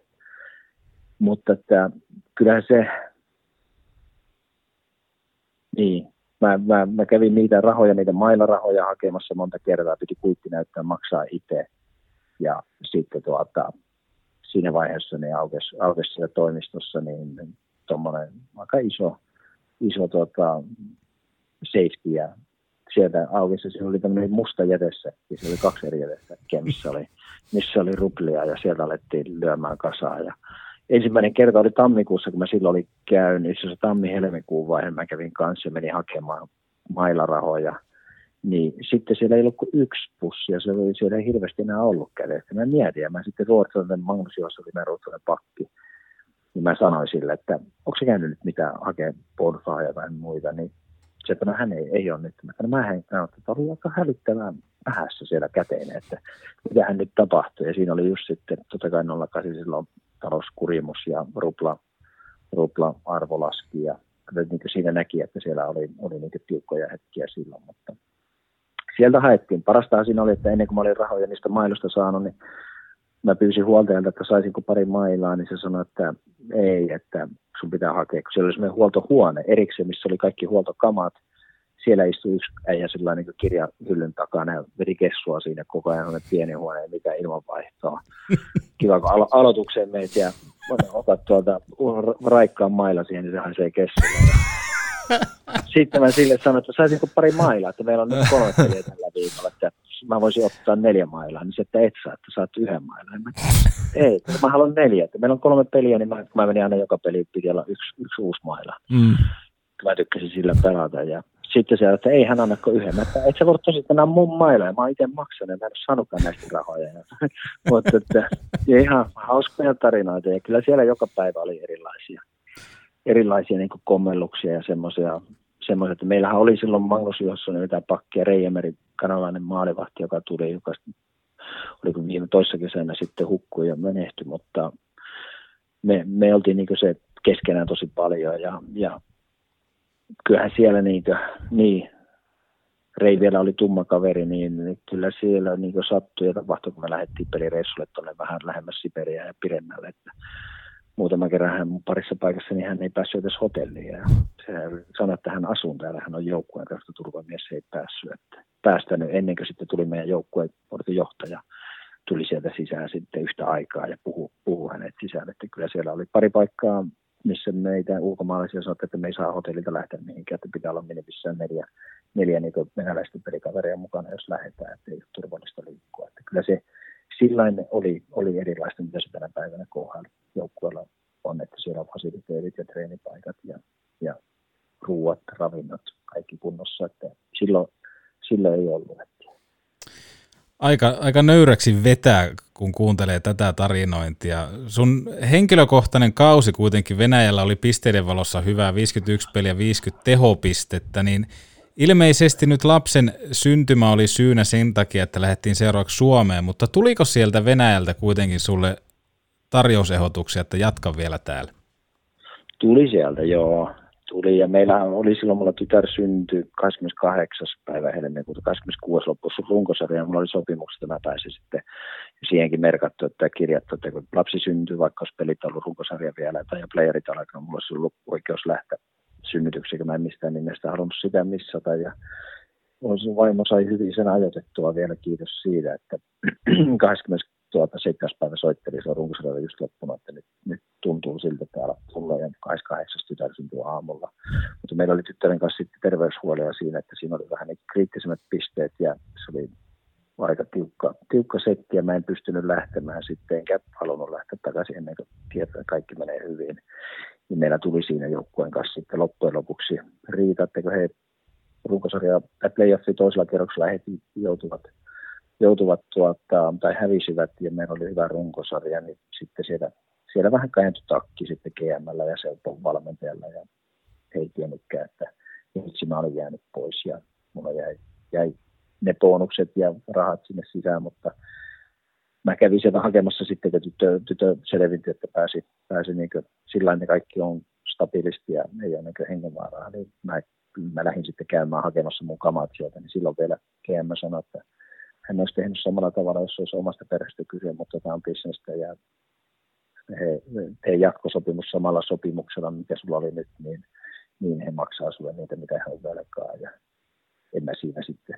Jälkeenpäin nyt kun mietin, niin silloin olisi pitänyt sanoa ja kätellä sen Juha Junnan tyyli, että ilman muuta ja ottaa ne vaan, meitä oli velkaa ja, ja sitten kun seuraava kausi olisi alkanut tässä kesän jälkeen, niin sanon, että en, en, en tuu, niin se olisi voinut sillä mennä, mutta kyllä se, se oli niin silloin vähän ikävä loppu sille hienolle kaudelle ja, ja, ja tuota, se oli niin pelillisesti, pelasin parhaimpia vuosia tai erittäin hyviä. Totta kai sitten ketjukaverit, siinä oli Koroniukka ja Mosaikki nyt pitkään, varsinkin Mosaikki nyt KHL kaikki aikojen pistepörssin kärki ja nyt vielä miettii jatkaako uraa vielä vai ei, mutta kova pelimies on kyllä, että, että siinä oli hieno pelata. Venäjän jälkeen sitten paluu Suomeen ja sen lisäksi, kun sä olit Suomesta aikanaan lähtenyt, sä olit tota, Tapparan päässä voittanut mestaruuden Raksille, sitten sä tulet Suomeen takaisin ja sä menet jokereihin, niin miten, kuinka lähellä silloin oli kärppiä tuleminen vai, vai mikä sai? No, oli, oli siinäkin joo. Siinä oli, oli, oli neuvottelut, Juhan kanssa puhuttiin, ja, ja, mutta ehkä siinä oli toi myös niin tyttären tilanne silloin oli, että ei tarkalleen tiedä, että kuinka paljon kauan pitää olla kauan siinä menee, että hän toipuu ja mikä on se tulevaisuuden tilanne ja lääkitykset ja kaikki, mutta se oli vähän niin kuin jälkeenpäin, kun mä mietin, niin no silloin sitten tuota, jokerit oli kiinnostunut ja liigassa hirveästi ei vapaita paikkoja myöskään ollut, niin se tehtiin sitten nopeasti se sopimus, mutta nyt mä mietin, niin mun olisi pitänyt pitää silloin vaikka välivuosi tai niin pitkään, että asiat selkeytyy ja ei tehdä sopimusta mihinkään, että olisi rauhassa vaan, vaan maltilla ollut silloin rauhassa sitten kaikki kuntoon ja terveeksi. Ja, ja sitten alkaa reenaamaan kunnolla ja katsoa, että nyt, nyt tästä voisi liikkua, kun silloin oli niin elämäni paras tilastollisesti ja KHL vielä hyvä kausi alla, niin, niin, niin silloin olisi pitänyt niin tehdä, mutta tämä on tämä jälkiviisaus, että silloin oli se, että on joku paikka ja pystyy olemaan sitten Helsingissä ja tietenkin Jokerit tarjosi hyvää sopimusta ja, ja sillä sai olla Espoossa, meillä oli koti ja, ja kaikki oli niin hyvin perattu siihen, mutta se oli ehkä se lähtökohta siihen kauteen oli mulle niin kuin aina, että se kesä, kesä meni siinä huolessa ja, ja siinä, että kaikki kääntyy parhaintaan ja onneksi kääntyi mutta en mä, en mä niin siihen kauteen ollut sitten fyysisesti enkä myös henkisesti niin lähellekään parhaalla mahdollisella olla pystynyt valmistautumaan.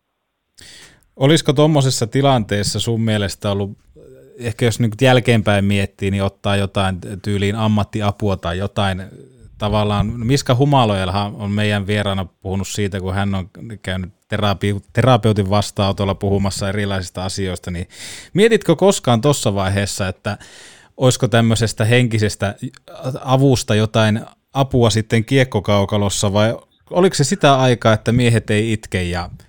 No, ehkä se oli silloin, tuota, mulla oli se, että vaimo on kasvupsykologi ja, ja ollut niin näistä perille ja mulla on ollut aina se, se tuota, pitkään oltu yhdessä, niin se tuki, joka on pystynyt auttamaan ja hänellä on, vanha, on urheilutaustaa ollut, että on pystytty, hän on niin prepannut ja käynyt mun läpi. Ja täytyy sanoa, että mikä jäi sanottu, kun mä menin Kaastarin tuottaa 06, niin siellä oli joukkueella jo silloin henkinen valmentaja, missä suomalainen Esa Pirnesko tuli siihen ja sanoi, että sulla on henkinen valmentaja, mutta en mä tarvitse sitä, että mulla hyvin.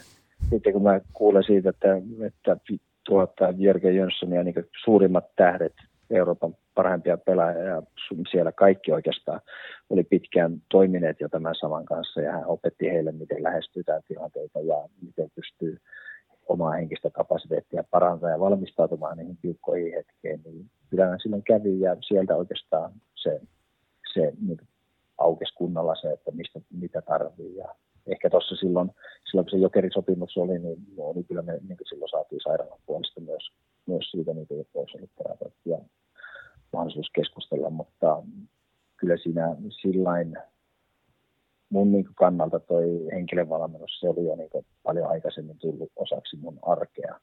Se tuli jo silloin kärppäaikana ja se onneksi monta löytyi lähipiiristä henkilöä, kenen kanssa sitä pystyy tekemään. Että kyllähän sen niin silloin 2000-luvun alussa, kun liikunnanohjaajan tutkinta, niin silloin päättötyön oli tarkoitus tehdä henkisestä valmennuksesta.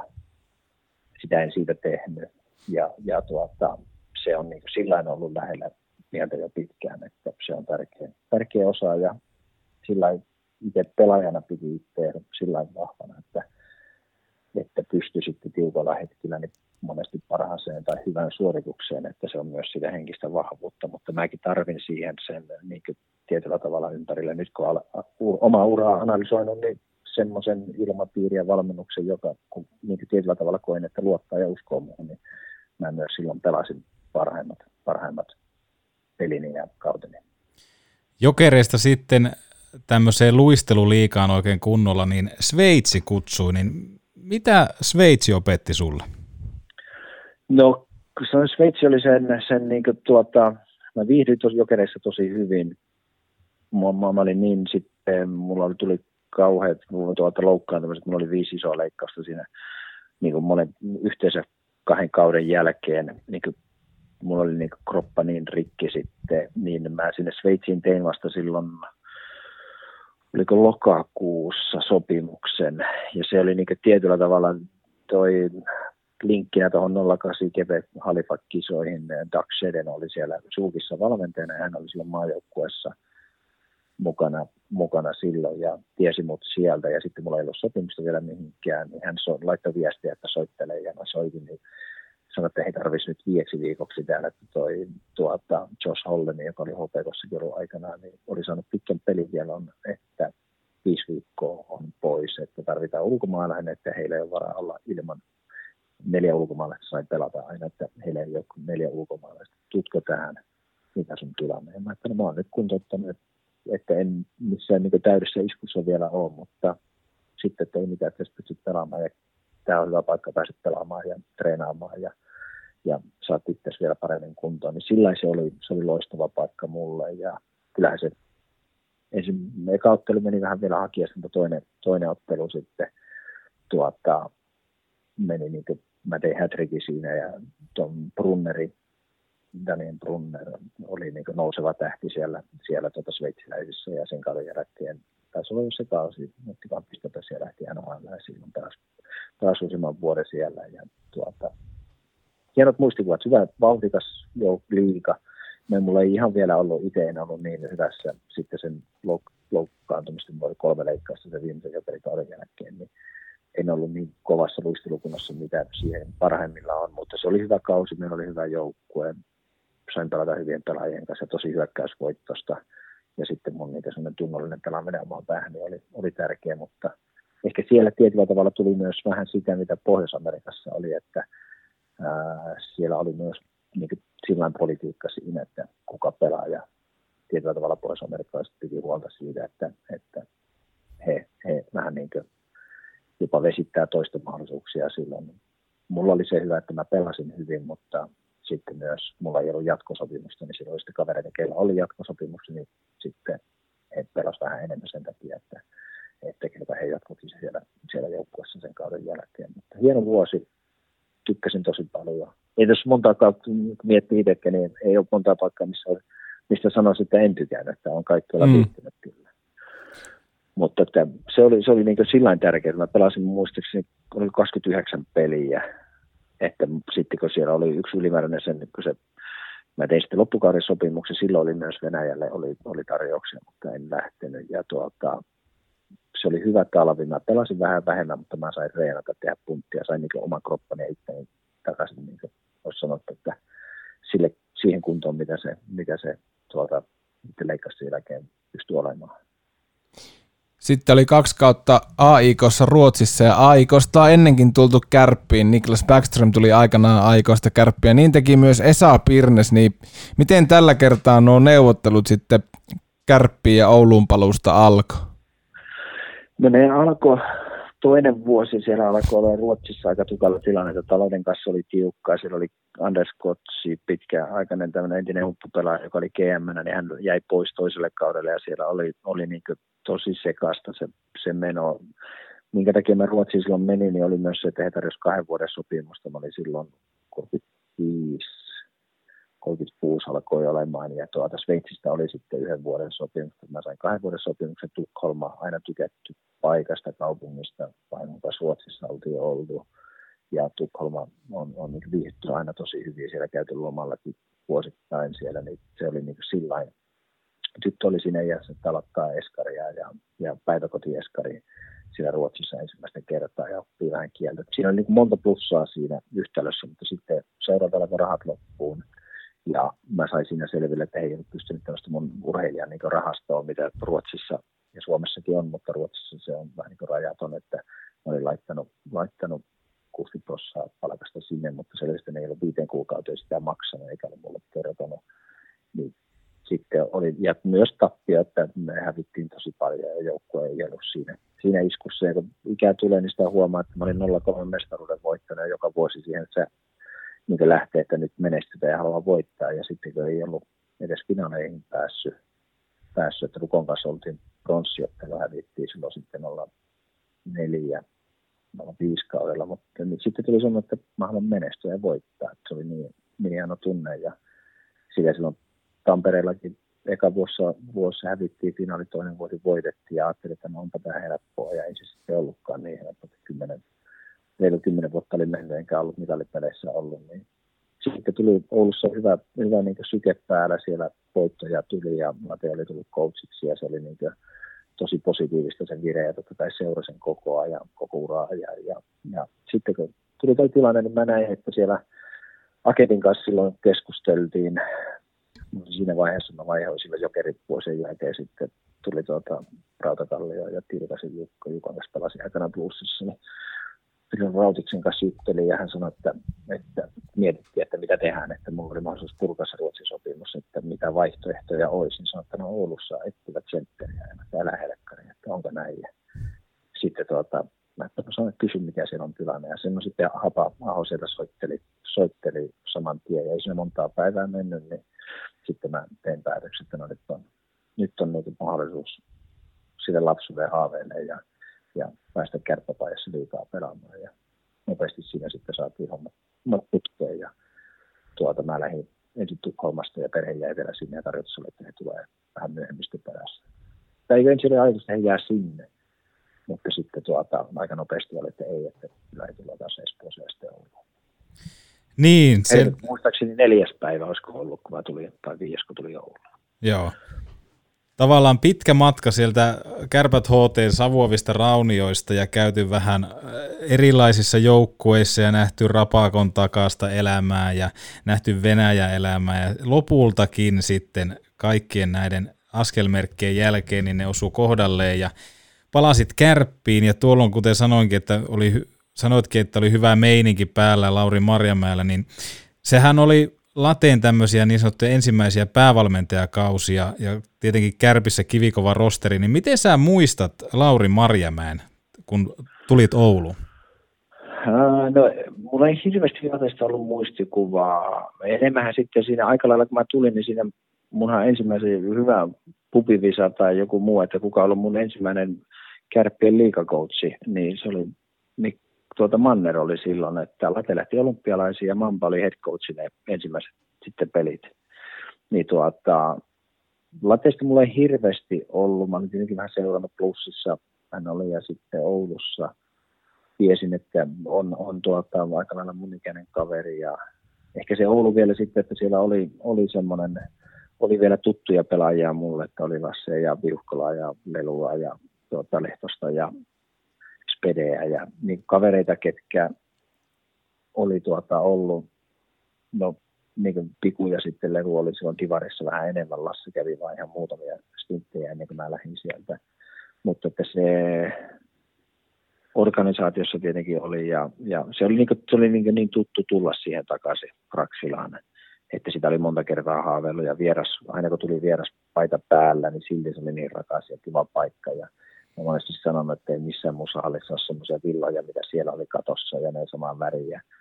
Tina Turnerin Simpson the Best soi, soi siellä tuota, alkuverettelyssä ennen peliä ja se, se, niin se koko hegemonia, mikä siinä oli, niin oli niin jotenkin, että sen halusi kokea. Ja totta kai Late oli saanut sinne hyvän, hyvän virityksen päälle ja siellä oli kova niin sitoutunut joukkue tosissaan, joka halusi menestyä. Niin siinä se oli, että en, Lateesta niin henkkohtaisesti mä en ollut, muista taisi hirveästi jutellut ennen sitä, että tuota, muutamat puhelu otettiin ennen kuin mä silloin sitä sopparin tein Laten kanssa ja käytiin asioita läpi, mutta, mutta tuota, kyllähän se niin teki tietyllä tavalla se vaikutuksen myös se valmennustiimin ja semmoinen, semmoinen ammattimaisuus ja se into ja palo, mikä siinä toiminnassa oli, että näki joka, joka jätkästä, että kun sä tulit Ruotsista niin häntäpäin joukkueesta, missä oli välillä aika vaikea tulla hallille ja porukkaa tuli ja meni ja se oli tosi repaleinen, niin sitten tuota joukkueeseen, joka on motivoitunut ja haluaa menestyä ja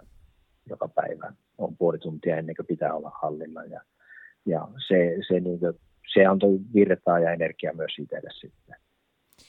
Niin, tällä kaudella, kun tulit takaisin kärppiin, niin tuli myös Lauri Marjamäen aikakauden ensimmäinen mestaruus. Muistatko vielä tunnelmia ratkaisumaalia ennen tai jälkeen tuon ratkaisumaalin, kun Juhis paino kiekon verkkoon? Kyllä mä muistan siinä, että se, se oli niin kuin, tietyllä tavalla se oli siitä, kun se, sen oli oma kokemus, että jatkoaika on sillä, että sä et voi hirveästi miettiä sitä ja, ja jollakin tavalla siinä vaiheessa, kun oli jo kokeneempi, niin sen aisti sen ainutkertaisuuden ja, ja tietyllä tavalla se ajatus tuli enemmän mieleen, että siinä oli tosi paljon paikkoja molemmilla ja siinä oli sitä draaman kautta, että se olisi oikeasti voinut päättyä miten vaan. Oltiin tuota, välillä tosi pahasti purjeessa ja välillä tuntui, että nyt on paikka tehdä. Ja sitten kun se Juhiksen maali tuli, niin olihan se semmoinen, että ei, että ei vitsi, että onko tämä totta, että näinkö tämä on. Että se oli oikeastaan se, mitä mä silloin Tukholmassa, kun mä, mä olin, niin mitä mä mietin, että miten tämä voisi päättyä parhaalla. Niin kuin, se oli se haave, mihin mä, mikä takia mä siirryin myös, että pääsin Saksilaan Ouluun pelaamaan kärppiin ja sitten pystyn voitettaisiin mestaruus. Niin kyllähän se oli semmoinen tuota, kylmät väreet tulee vieläkin, kun miettii sitä, sitä tuota fiilistä, kun Juhis ampuu rannari sieltä ja, ja, tuota, ja se, se, niin se tunne siitä voitosta, niin äh, kyllä se on hyvin, niin ihan tuntee sen edelleen, miltä se tuntui silloin, kun itse teki maalia voitettiin. Ja sitten kun näki, että se kiekko menee maaliin ja voitetaan, niin kyllä se on niin, niin ainutkertaista ja semmoista, semmoista, minkä takia sitä lajia tekee. Että nyt jälkeenpäin, kun sitä miettii tota jääkiekkoa, että kaikki kaudet lähtee siitä, että jokainen unelmoi ja tähtää siihen voittamiseen. Ja sitten niin 15, no tällä hetkellä viikossa 15 joukkuetta, 14 joukkueen kausi päättyy pettymykseen. Niin onhan se sillä aika, se, se, on, se on raadollista ja se on, se on niin kovaa sitten kun sä voitat ja saavutat jotakin, niin kyllä se on, se on niin mahtavaa. Ja sitten vielä se, miten se yleisö tuo sen tunnelman ja fiiliksen siihen, että se Songen Tappara, tässä voitettiin, niin se oli vieraskaukalo. Mutta onhan se ihan eri vielä, kun sä voitat kotikaukalossa ja se yleisö elää ja, ja koko halli räjähtää ja se, se tietyllä tavalla ralli, mikä siitä lähtee ja se, se ihmisten onnelle ja, ja ne, niin ei niitä pysty kuvailemaan. Niin, tuo kärppien valmennustiimi silloin laittoi aika kovan vaatimustason tuohon hommaan ja muun muassa ruokavaliota laitettiin kondikseen huippuurheilijoille, niin minkälainen yllätys tämä oli sulle henkilökohtaisesti, että puhutaan Suomen pääsarja ja laitetaan ammattilaisjääkiekkoilijat syömään oikein? No niin, kyllähän se tietyllä tavalla, mä olin jo vähän niin kuin uran ehtoon puolella ja mä olin niin kuin oman aikakunnani kasvatti siinä mielessä, jo Ruotsissa oli, oli silloin, no silloin kun mä menin Färjestään, niin siellä oli pelipäivän ruoka saattoi olla niin kuin, tuota, lauantai-makkaraa ja juusto siinä päällä ja perunamuosa. Mä mietin, että mä oon pastaa tottunut makaronilaatikkoon sun muuta polokneeseen syömään, että eihän miten voiko näin syödä. Mutta sitten kun siellä sitä syötiin ja peli kulki silti ihan hyvin siihen aikaan 20-luvun puolessa välissä, niin se niin muokkasi sitä, mutta sitten taas Ruotsissa, kun mä olin silloin alkoi tulla, että siellä aikoissakin oli vähän ravintola, ravintola fysioterapeutti, joka toi niin ruokiin ja sieltä lähti pastat kokonaan pois ja ei ollut. Ja kun itse oli tottunut, mä olin sen pastan kasvatti syönyt sitä varmaan rekkakuormalla se urani aikana. Pelipäivänä, niin kuului se pasta siihen ja joko jauhelijakasti tai kanaa siihen ja salatti. Ja yhtäkkiä sanottiin, että sä et saa pastaa syödä, niin vähän niin kuin Raustenin Teemu oli silloin aikoihin, tuli kesken kauan ja yhdessä oltiin, me käytiin ostamassa pasta niin pussi vieraskertovalta, niin, niin se keittiö, että voitteko tehdä tämän pasta, että se tuli sillä tietyllä tavalla Venäjällä oli sama, että siellä oli se ravinnokas välillä niin ja näin, niin se oli, mä olin niin tottunut siihen, mutta myös niin tietyllä tavalla se late oli varmaan se isomman työn tehnyt silloin kesällä ja kauden alussa, että sitten kun mä menin, niin se rullasi aika hyvin, että ei siinä ollut mitään semmoista niin isompaa ongelmaa mulle. Totta kai mullakin se Ruotsin kausi, niin mä, en, en mä missään niin kuin, nyt jälkeenpäin niin enää siinä loppukaudesta, kun me reenattiin ja vähän miten tehtiin ja itsekin oli, oli aika niin väsynyt jos Ruotsia siihen häviämiseen, niin, niin kuin pelillisesti ja taso, niin kuin mä en ollut niin hyvässä kunnossa, mitä mä olin sitten seuraavalla kaudella, mutta se oli kiva nähdä, siihen on kiva palata siihen semmoiseen ammattimaiseen ja siihen itse urheilun ytimeen ja se tuo niin innostusta ja sitten kun sulla on kokeneita, mutta myös nuoria kavereita, jotka on niin kuin, näkee sen palon heidän silmistä, niin he haastaa myös kokeneita siihen, että sun pitää tehdä joka päivä paremmin ja näyttää esimerkkiä. Totta kai sitten vielä, kun se merkkaa, kun se on kotijoukkue tai oma niin seura, oma logo, kärppälogo, niin sä haluat vaan hyvää sille, niin ei se sokki ollut, mutta se oli hyvä muistutus myös, mistä urheilussa on kyse, ja se on siitä, että sä kaiken teet niin hyvin kuin pystyt, että se palvelee sitä suoritusta. No se toinen kausi oli to, tosiaan sullekin sitten kokonainen kausi täällä Kärpissä, ja sinäkin keväänä mentiin seiska finaaliin Tapparaa vastaan ja kotiraksilla, niin miten sä kuvailisit sitä niin kuin omaan pääsisäistä ajatusmaailmaa? Kuinka paljon oli kokeneella ketulla hermot, niin kuin, kuinka kovilla oli hermot siinä odotellessa, että miten päin tämä tällä kertaa päättyy? No joo, kyllä se, itse asiassa mähän tulin, kausi oli jo alkanut, että mulla silloin 14 finaalissa, vai oliko se playerissa, mä blokkasin laukaksi, mulla murtui jalkapöytä ja se kuvattiin kauden jälkeen ja mä, mä sitten, se oli se loppukauden sopimus ja Kärppien kanssa ei tehty sopimusta saman tien. He oli, mä olin silloin vähän liian vanha ja ehkä ei ollut paras mahdollinen jalka ja loukkaantuminen sama homma, niin jäin niin pihalle siitä heidän rosterista ja silloin oli tuota, joku kanukkisenteri sinne tuli silloin. Maxwell. Eikä, kun se oli kesällä, sillä hän lähti... Ah, Deshams. Joo, justiinsa. Ja tuota, mä sitten täällä sain jalan kuntoon ja reenasin ja se oli mulle tosi hyvä kesä. Mä sain pitkään täällä treenata ja olla jäällä ja kaudet pyörähti käyntiin ja sitten tuota, kun NHL-jätkät lähti ja ulkomailla pelaavat lähti, niin meitä oli jäljellä enää neljä, viisi kaveria tuolla Salmisaaressa, Pikkarainen ja Laatikaisen Arto oli, Lada lähti ja Petteri Virtanen taisi olla, ja Lada lähti Tepsiin, pikkustintille viisi peliä. Sitten kun hän oli vielä just sieltä tulossa, niin mä tulin kärppiin. Ja sitten tuota, mulla oli tryoutti siinä vielä ennen, että mä tiesin, että mä oon nyt hyvässä kunnossa, niin mä tein mua, että ei mun, mun, mun niin henki kestää sen, että tässä on tryout-sopimukset, mä aloin pelaamaan ja tiesin, että on hyvässä kunnossa, että pystyn, pystyn pelaamaan hyvin. Ja jos ei sitten käytössä olisi jatkamista, olisi voinut lähteä niin johonkin muualle vaikka ulkomaille, jos tarve tai olisi ollut. Tätä mä toivon, että mä pystyn siellä jatkamaan. Ja no sitten tehtiin koko loppukauden sopimus aika nopeasti. Ja, tuota, ja ei meni kuin pari päivää, niin mun jälkeen niin Lada tuli sitten perässä. Mä silloin Latellekin sanoin, että Laatikainen olisi tuolla vapaana ja hyvässä kunnossa. Ja Kärpillä oli se alkukausi silloin vaikea ja me tultiin kesken kauden silloin aika nopeasti ja kyllä meillä oli tekemistä siinä pelissä silloin. Lahdessa hävittiin, muista se oli pitkä palaveri ja sitten Lara tuli joukkueeseen ja siitä lähti kääntymään se, se kelkka sitten ja se päättyi sinne, sinne tuota, finaaleihin seiskapeliin, niin kyllä se, niin se draaman kaari siinäkin kaudella oli tosi, tosi niin kova. Ja se ihmismieli on, että erot tuossa huipulla on niin pienet, että se voi olla – olla tuota, se viime yksi, yksi blokkaamatta jäävä laukaus tai yksi, tämmöinen veto, mikä ei tee sitä, niin siitä tulee sitten tuota, se ero, että voitatko vai häviätkö. Että sillain seiskapeli sepe läpi ja se jotenkin kuvasti, kuvasti sitä mun niin Oulu-historiaa, että aikanaan silloin isäahon kanssa pelattiin ja oltiin tuota joukkuekavereita ja sitten yhtäkkiä niin onkin hänen pojan kanssa siellä kopissa, joka, joka oli silloin just vaipat saanut pois ja pyöri siellä ja pelattiin sitä kopissa, niin hän yhtäkkiä ratkaisee mestaruuden. Niin kyllähän se hieno fiilis oli, mutta samalla tajus, että nyt alkaa olla kyllä tuota, tuossa omat, omat niin ura aika lyhyenä, että ei tässä hirveästi enää vuosia ole jäljellä, kun näin on päässyt käymään, että yhtäkkiä on noista pikkupoista tullut näitä ratkaisijoita ja, ja huippupelaajia. Niin.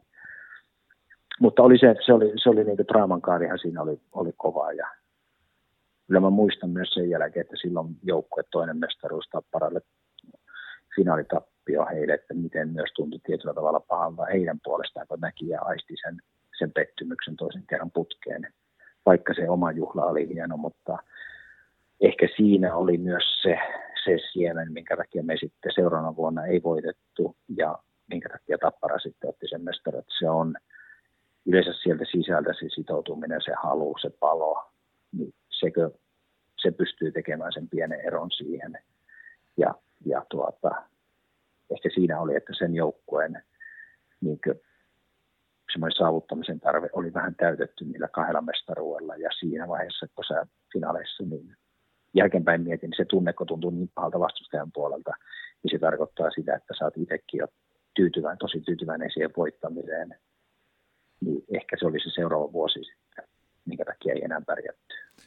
Joo, ennen seuraavaa kysymystä Antti, niin toimitus huomauttaa se PAH maalista, että pelitapa maali. Niin oli, joo. Just niin, just niin nimenomaan poikittain pitkälle sieltä, sieltä läpi. Ja, kyllä, mutta se oli hieno maali ja oli, oli Humlilta loistava syöttö. Ja, ja tuota, en tiedä, ottako, onko Humli ollut miten teidän, teidän tässä? Ei ole vielä, ei ole vielä. Siinä olisi, olisi kyllä, olisi kyllä tuota, oli hieno, hieno oli hänenkin kanssa pelata ja, ja tuota, näki kuin, kuin tärkeä toi, toi seura oli hänelle, että se oli niin kuin, mikä, mikä niin Oulusta jää ja mikä Oulussa on mielestäni aina ollut, että siellä pidetään niin hyvää huolta pelaajista ja mikä on ulkomaillakin, missä itse on viihtynyt parhain, kun pystytään tekemään niin kuin, saamaan sille lokolle muutakin kuin vaan se niin palkkasoturi, vaan se, että siitä saa osa siihen arkeen ja joku jälje sinne, sinne sydämeen siitä fanien kautta ja organisaation kautta valmentajien ja toisten pelaajien niin silloin sä saat siitä pelaajasta huomattavasti enemmän irti ja se, se niin kuin Oulussa on osattu tehdä. Kyllä, muista edelleen Humlin jäähyväiset. Se oli itkua ja tota, pitkiä kiitoksia kärppä fani päättyy ja tota, oli hieno nähdä myöskin, että oli jonkunnäköistä fani-huiviakin jopa viimeisellä jääreissulla sitten kaulassa Humlilla. Oli, oli ja kyllä sen niin siinä vierestä katsoi mä samalla muistan, mä tiesin itse, että, että 99 prosentin mun viimeinen peli oli siinä, niin eikä mä niin silloin vielä niin, sitä julkaissut, enkä sillä se ollut selvillä, mutta tiesin, että, että kyllä tämä niin tässä tytär oli aloittamassa koulun ja 39 ja tosiaan alkoi paikat vähän niin kuin sanomaan, että vanhat vammat että nyt riittää.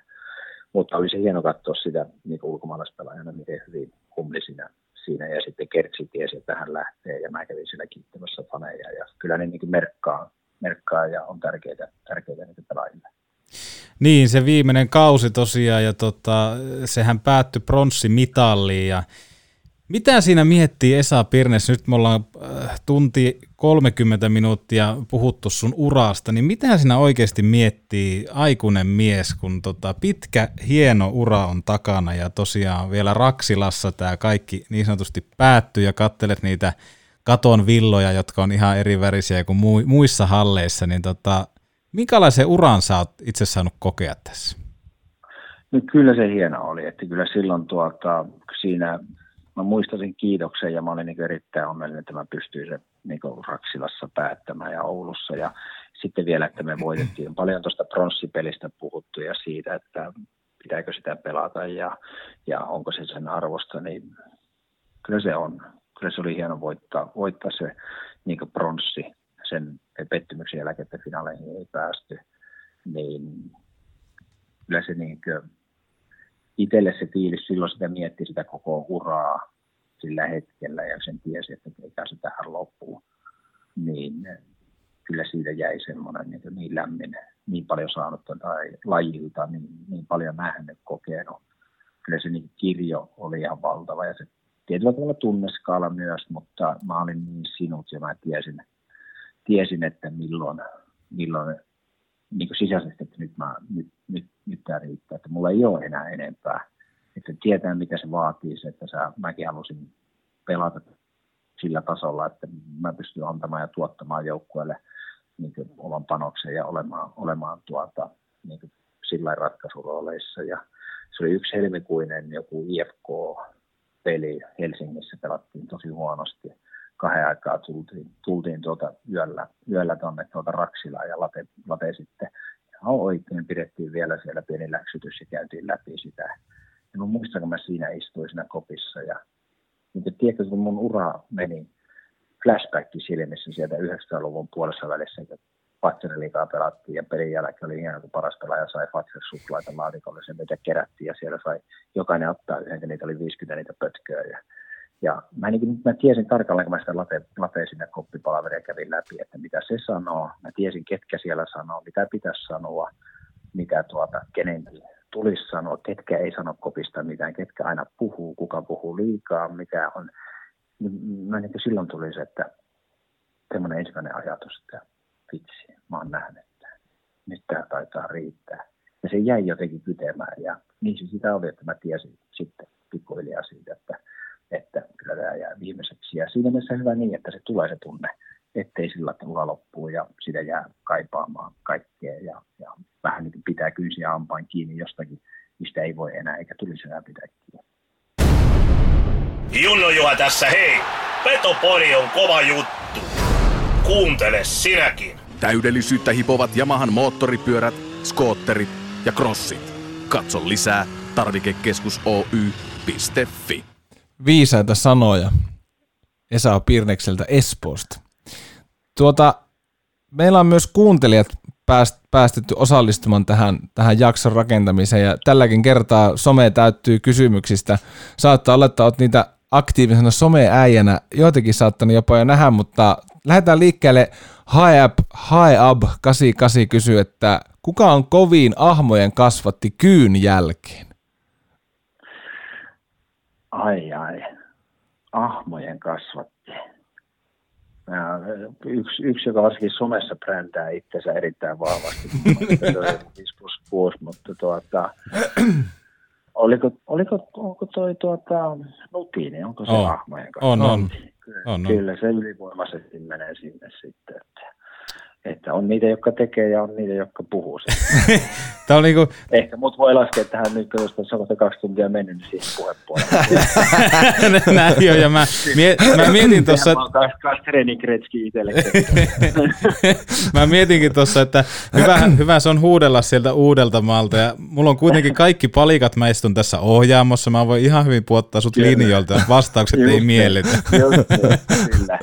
Jälkeenpäin, että tämä ei ollutkaan nauhoitettu. Ei ollut niin rekki päällä. Niin, niin, huomenna kun laitat viestiä, että eikö jakso jo pihalla ja kyselet kuinka suosittu oli, niin sanot, että en tiedä yhtä, yhtä asiasta. Kyllä, just niin, just niin.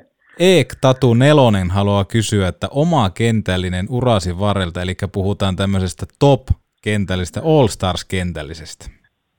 Uh, kyllä tuota, kyllä toi sitä Sergei Mydissinen ajalta, Sergei Mosaikkin siihen menee mulla tuottaa sitten, silloin Losissa oli hieno tuota, Blue Cropiteillä yli 600 maalia.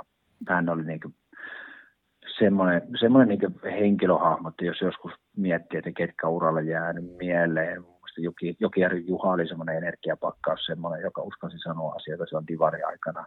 Tutustuttiin tosi hyvin ja tuota, tämä Robitaille on semmoinen myös, että ottaa nuoret jätkät huomioon ja niin, niin, niin semmoinen esikuva, mitä ajattelin, että itse haluaisi olla ja pyrki olemaan sitten kokeneempana nuorille. nuorille ja, mutta että ehkä tämä kuitenkin nyt Petoporista kyse, niin kyllä se tuota pyörällä laitetaan sinne Robitailleen, puotetaan ja, ja, ja spede laitetaan siihen, siihen tuota, laitaan ja, ja tuota, itse asiassa munhan ensimmäinen liikapeli Kärvissä, niin oli aika niin itselle tärkeää, että Piku Viuhkana oli sentterinä Spede ja minä laitureina. Että se oli, mä pelasin laitaa silloin ensimmäiset pari peliä, niin, niin, niin se oli taas, se oli taas hieno, hieno tässä peli. Tuon, tuota, Pikun kanssa pääsin pelaamaan. Mutta sitten jos Spede ja, ja tuota, Sergei ja sitten pakkeina ää, Reksa tietenkin kun tuli 96 silloin kärppiin,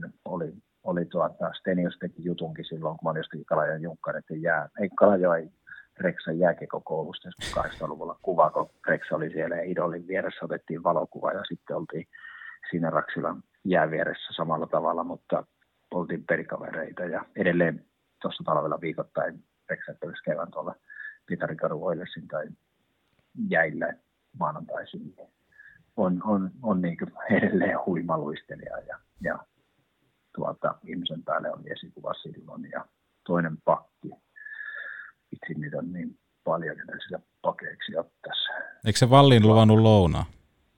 No, ei, no se on jo siitä, kun se on mainittu. Ei se, ei se siihen, siihen se on ehkä niitä, jos, jos Autiolle saarelle teki ottaisit mukaan, niin silloin, silloin svängi olisi vahvoilla.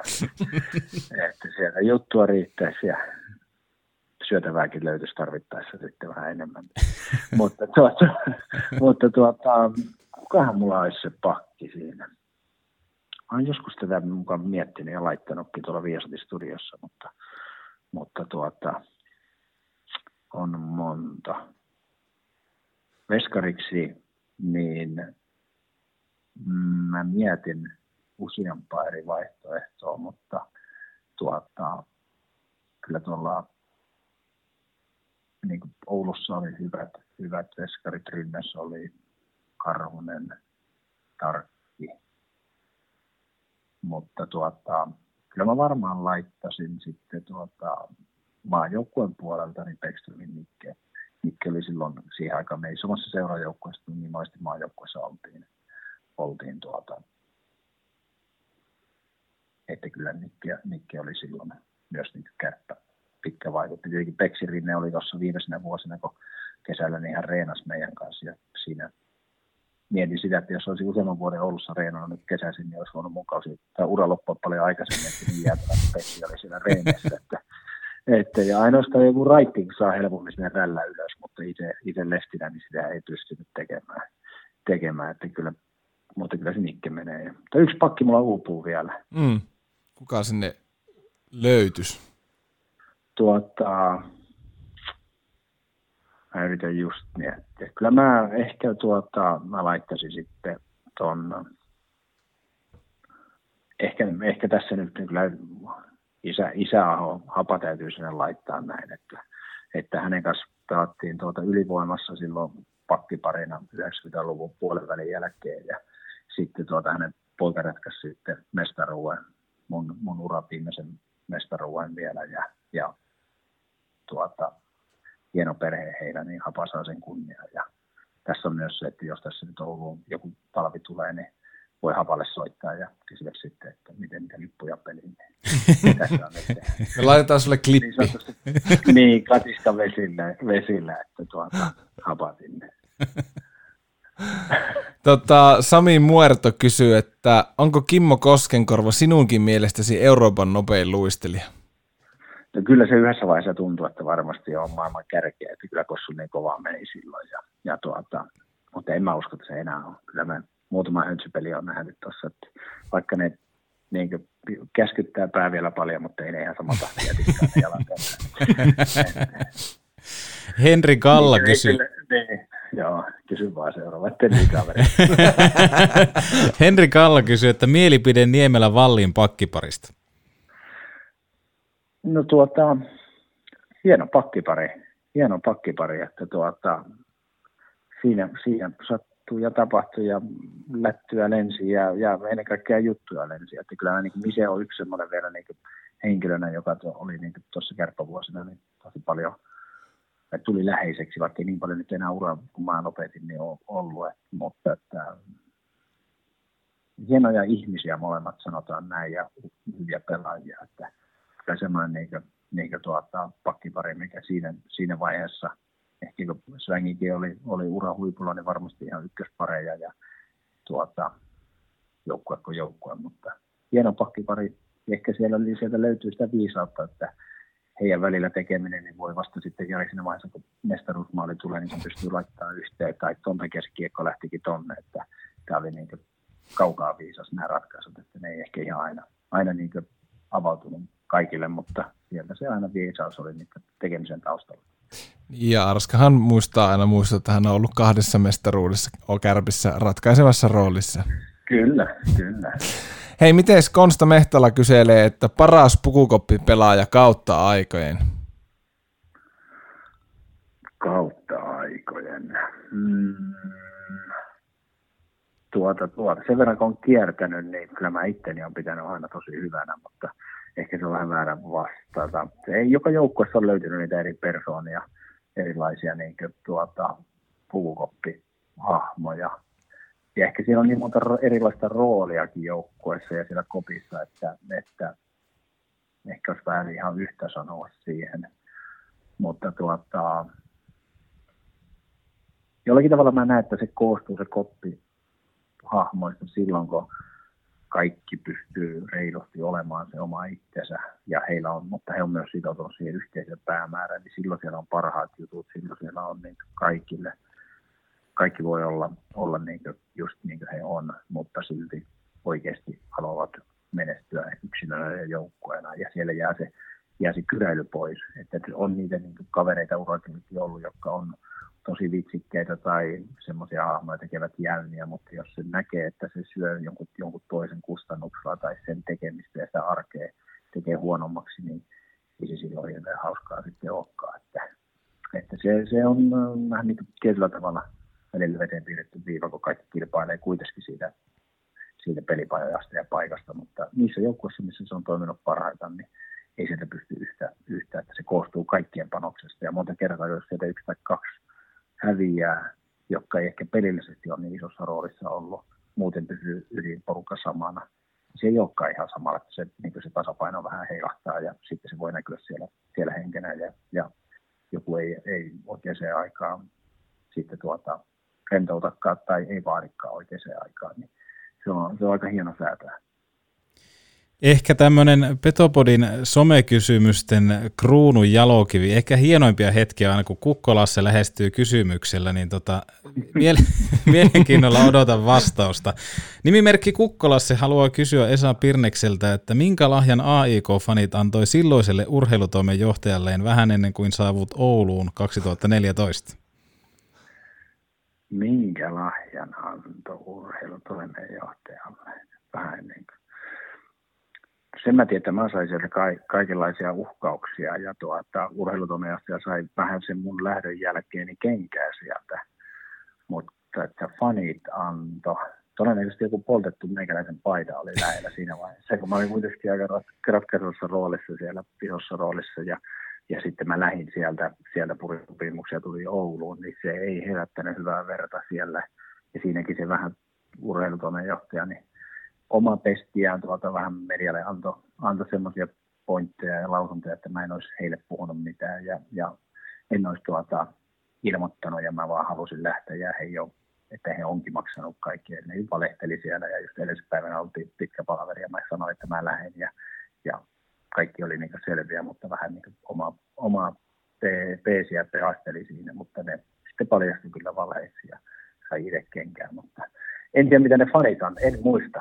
Itse asiassa mä, mä, mä niin harmittaa, että mä niin paljon unohan näitä asioita. Mä olen vähän semmoinen luonnonlapsi ja mä, Lassikin on nähnyt, että mä paljon puhun ja sanon ja yleensä sitten, jos mä jotakin väritän, niin just sillä hetkellä, niin jos valmentajasta tai jotakin, joku, joka ei saisi tulla siihen, niin yleensä se seisoo mun selän takana. Mulla on vähän se, vähän se, että mä tykkään niin kuin, ehkä oli jo semmoinen, semmoinen nelikymppinen, mutta välillä innostunut pikkupoika asioista ja sitten sattui ja tapahtui. Mä en muista, mitä se on saanut. En tiedä, oliko se joku, voi olla joku pompa tai vitsikin, mutta No niin, no niin, yksityiskohtaisia nämä Lassin kysymykset. Sillä on pakko olla joku muistikirja, mistä se näitä kaivaa. Niin on, kyllä, kyllä. Oh. Sami, Hartik, niin, Sami Hartikka kysyi, että kuinka vaikea on olla mukava jätkä? Niin, tämä on kuka vaan voi olla kuusinpäivä. Vaikea olla hyvä jätkä.